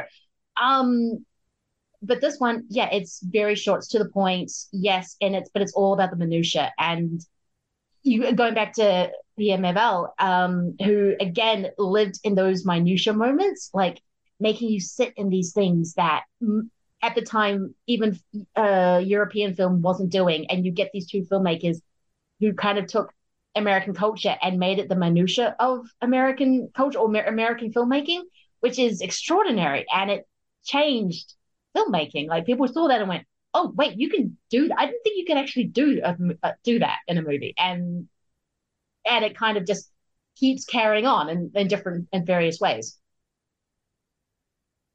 Yeah, yeah, absolutely, absolutely. Um, yeah, knock stuff over. Uh, anyway, uh, yeah, I'm so excited about a fistful of dollars. I'm just knocking stuff off on my desk here, but. Uh, Much like Ramon when he finds out that he's killed more, that um, the guy's killed more of his men. It's yeah, yep. no, it's you know, and it's one of those things where it is it is funny because it's like when we have a movie like this, I almost have a hard time thinking about, you know, what can I even say about mm. a fistful of dollars? Like it, it's it is just what it is. It is it is a revolutionary movie from a revolutionary filmmaker who who you know, like you said, changed cinema. I mean, you just you look at for me, you look at all my favorite directors, uh, from Raimi to Wu to John Hyams, even you know, and they're all so heavily influenced by Leone. It, yeah. It's it's almost more interesting to think about, you know, the movies that he didn't make and, and the way he influenced. I mean, Jesus, the best action movie of the year this year, Chad Stahelski literally said it was his homage to the good, the bad, and the ugly. Yeah. Oh. You know, yeah, it um, really was. I was sort of thinking, I'm like, it took me a while, and then I got to the end. I'm like, oh wait, this whole movie's been good, good, the bad, the ugly. Oh, I get it now. took me the three hours of the movie, but yeah, I got there in the end. yeah, you know, and so it is. It is one of those things. It's, but it is. It is a bit interesting because the the movie itself is, and I don't again don't we I don't mean this as a criticism, but it's a pretty slight movie. You know, you're going to have, I think, some more, way more interesting discussions when you get into to for a few dollars more and the good, the bad, and the ugly, because there's a lot more meat on the bones of those movies. This there is, yeah. I mean, even when I was the grappling gun scene, um, in in it, I was just sort of watching it and went, "Oh yeah, Django," because the second best uh, director, Italian director, director of Western. Sorry, um, I will never tire of that joke from Once Upon a Time in, in Hollywood. Um, did a bit of grappling gun scene because he probably because they two knew each other. I think um, they went and saw Yojimbo together, and they were just talking about it. And then Leone ended up making making this movie. Um, he saw that grappling gun scene and went, "Oh, yeah, see, I see what you're doing, but I can do it way better." And then you get one of the greatest shootout scenes ever in in Django when he when you find out what's in the coffin it's um it's kind of glorious but even though that scene i would say is actually kind of slight like yeah it's not it's not as dynamically staged as what other people would do it but you can kind of see the, the seeds of it that even Corbucci would take and go, oh, well, you just put Franco Nero with a gra- grappling gun, and then it's just going to be chef's kiss cinema. Yeah, yeah, absolutely. And so it just, yeah, it's it's it's interesting because again, like, yeah, it just I love this movie. I love it so much. I think it's absolutely brilliant. But I, I, I think it's it's more valuable for what it springboards to oh. than what it actually is as a movie. Absolutely. I mean, I keep going back to Denzel Washington and The Equalizer because that is the most modern um, version of it that I can think of. But yeah, I mean, we don't get Mad Max. We don't get The Equalizer. We don't get um, uh, so many uh, movies. I mean, we might get a version of Omega Doom because of Red Harvest, but even then, he's giving a story credit to Kurosawa. So, it, it, so, it, but even though it's more kind of shot, it's a little bit more shot like Leone, um, just in terms of the close-ups and just how he's kind of going. Oh, okay, I have this small space, I have this much money. This is how I'm going to shoot it. Whereas uh, Kurosawa was always about the landscapes, like how much landscape can I show in a in a in a frame. It is one of the most influential movies ever made, um, and it was based on another influential director. So yeah, I just love the idea of how different movies would be if we never had Leone Kurosawa. It would not be as interesting. Like we need the, or even Melville, like who redefined how we see the noir. Like he just went and just twisted around. Same with the Western, twisted around. Kurosawa just twisted around, and you get something completely different. And without those filmmakers, film is just the influences. You just, I can't imagine how it would look. It would just be completely different. Well, yeah, you get, you know, a perfect example, and this is not again not a slight on this movie, but you you look at the difference between Seven Samurai and the Magnificent Seven. Yeah. And how as much as I love the Magnificent Seven, it's a great movie, but it is again very much within that very established Western American Western framework mm. versus Yojimbo then remixed by somebody who's just as as visionary and, and revolutionary as Kurosawa is, you get a very different animal. Uh, yes. You get you get a movie that that is as I love the Magnificent Seven. Nobody is going to talk about the Magnificent Seven changing cinema, really. No. Um, but you are we are talking about how a fistful of dollars changed cinema and then that's what i think really is the difference to, to just kind of go along with what you were saying that how amazing these guys were that that they took this language, this universal language of film, and they saw it in such a different way than anybody had ever seen it before. Um, and, that's that's where I, I go back to every time I watch a fistful of dollars. I just have to always remind myself that as as much as I love the movie and as much fun as it is, it is a, a slighter movie than what I typically want out of Leone, but it's because of this movie that we get the great Leone masterpieces later on. Um, and and so, yeah, it's. Uh, but again, like I said, it's tough though because I I honestly I don't have much more to say about no, the actual me, movie. Me either. All I can sort of say is, yeah, I mean, Raimi is probably the perfect example of someone who took Leone style and kind of ran with it, and again twisted it again to something else, and he added slapstick and thing. But you just watch The Quick and the Dead, and you're like, yeah, that's Leone. That's Raimi going, hey, you know who was a good filmmaker? Sergio Leone. And um, again, another movie that's grown in estimation over the years because people kind of realizing, oh, yeah, I see what you did there. Yeah, you're awesome. And you put the Raimi kind of stuff in there and all that kind of thing. But it's just one of those movies that is very slight. There's nothing much to it. Um, but yet it was the first thing to change history. Yes, maybe Good and the Bad and the Ugly has more meat to it, and then you really get because I know uh, Leone and um, Morricone work closely together, probably more um, closely than Morricone wanted because he kept wanting to not do those movies, and then Leone would go to his house and yell at him for an hour about now we need to do to do this. I have a vision, and you're part of it. Um, and Morricone's score changed everything. I mean, he was already working, was already really well established, established composer by that stage. But that score is iconic for a reason. And it just, but then it gets built on. So yeah, I think that's all we can really say about it. You know what? Great movie. Yeah, I mean, I mean, again, it feels a bit weird that we spent as much time talking about an Albert Pyun movie, but I mean, it is what it is. Like, it's a great movie. It's, it's, it's a great movie. movie. Yeah, and Leone's a great director, eh, you know, and and that's that's I I don't want to just kind of beat the dead horse here, but it's uh yeah, Great movie. Good, time. Movie. Loved, Good time. Loved rewatching it. Absolutely it, loved rewatching it. Love rewatching it. Uh, it is a very important movie, even though it is slight. Um, but yeah, I think that's pretty much it. Um, no, it started so much. Um, but thank you so much for coming on and talking about these movies. It's always a blast hanging out and I finally kept you um didn't keep you like before I was talking about movies. Yeah, yeah, no, no, no. I, you're you're good. Uh, I uh, well, and again, that's a perfect example because I, I I was thinking that's why I was like I need to come up with more to talk about because it's like this is schlock and Awe. I'm supposed to be going four hours on this, um, but no, we're still I think over two. So you yeah. know, it's not like it's not like we're we're eh, we're not we're not coming in at 70 minutes here on No. this. We're we're not coming in at Albert Pyun run times on this. We're uh, we're coming in at Sergio Leone run times. still. exactly. So, uh, yeah. Yeah.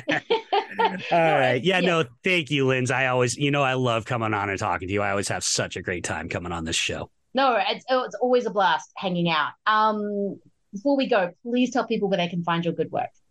Sure, you can uh, find me uh, ish on Twitter uh, and Letterboxd at Hibachi Justice. But more importantly, you can find uh, Action for Everyone on Twitter at A4E Podcast. We're now on Blue Sky at A4E Podcast. Uh, dot Blue Sky social, however it, but it's at A4E Podcast. Uh, you can go to Linktree and find all our other social media links that I do not update, uh, but they're there. Uh, Linktree slash A4E Podcast, and you can listen to us anywhere podcasts can be found. Uh, yeah, please listen to. Uh, you already are probably listening to Action for Everyone because it is one of the best podcasts out there at the moment. Um, it's yeah, it's always a pleasure to talk. Uh, yeah, th- this is going to be an amazing series. Um, it's going to be so much more Leone, so much more Leone zoom shots, so much more Morricone, so much more just Clint Eastwood um, grinding his teeth, and then oh, it's going to be um absolutely uh, amazing. Um, the pairings are yeah, they're they're kind of all over the place, which I'm I'm kind of loving. Um, but yeah, if you want to follow Schlock and Awe, you can do that. We're on all the pods. Um, also uh, Twitter Schlock and Awe one. Same with Instagram. I'm also trying out Blue Sky. I think it's just Lindsay at uh, uh, S and A. Um, and I'm also on Threads. I don't know. I'm just trying everything at the moment, which is uh, Schlock and Awe one. I think it is. Uh, anyway, um, I use it's same as the Instagram thing. Um, it's all very confusing actually. Uh, but we'll see how we go. Um, but yeah, we will be back with, of course, uh, for a few dollars more, which is going to be epic, and then the Lee Van Cleef love can really begin. Um, but again, thank you, Mike, so much for coming on and talking about this. This has been amazing. It's always fun to hang out, and um, yeah, we will be back with another double feature. All right, thanks, guys. Bye.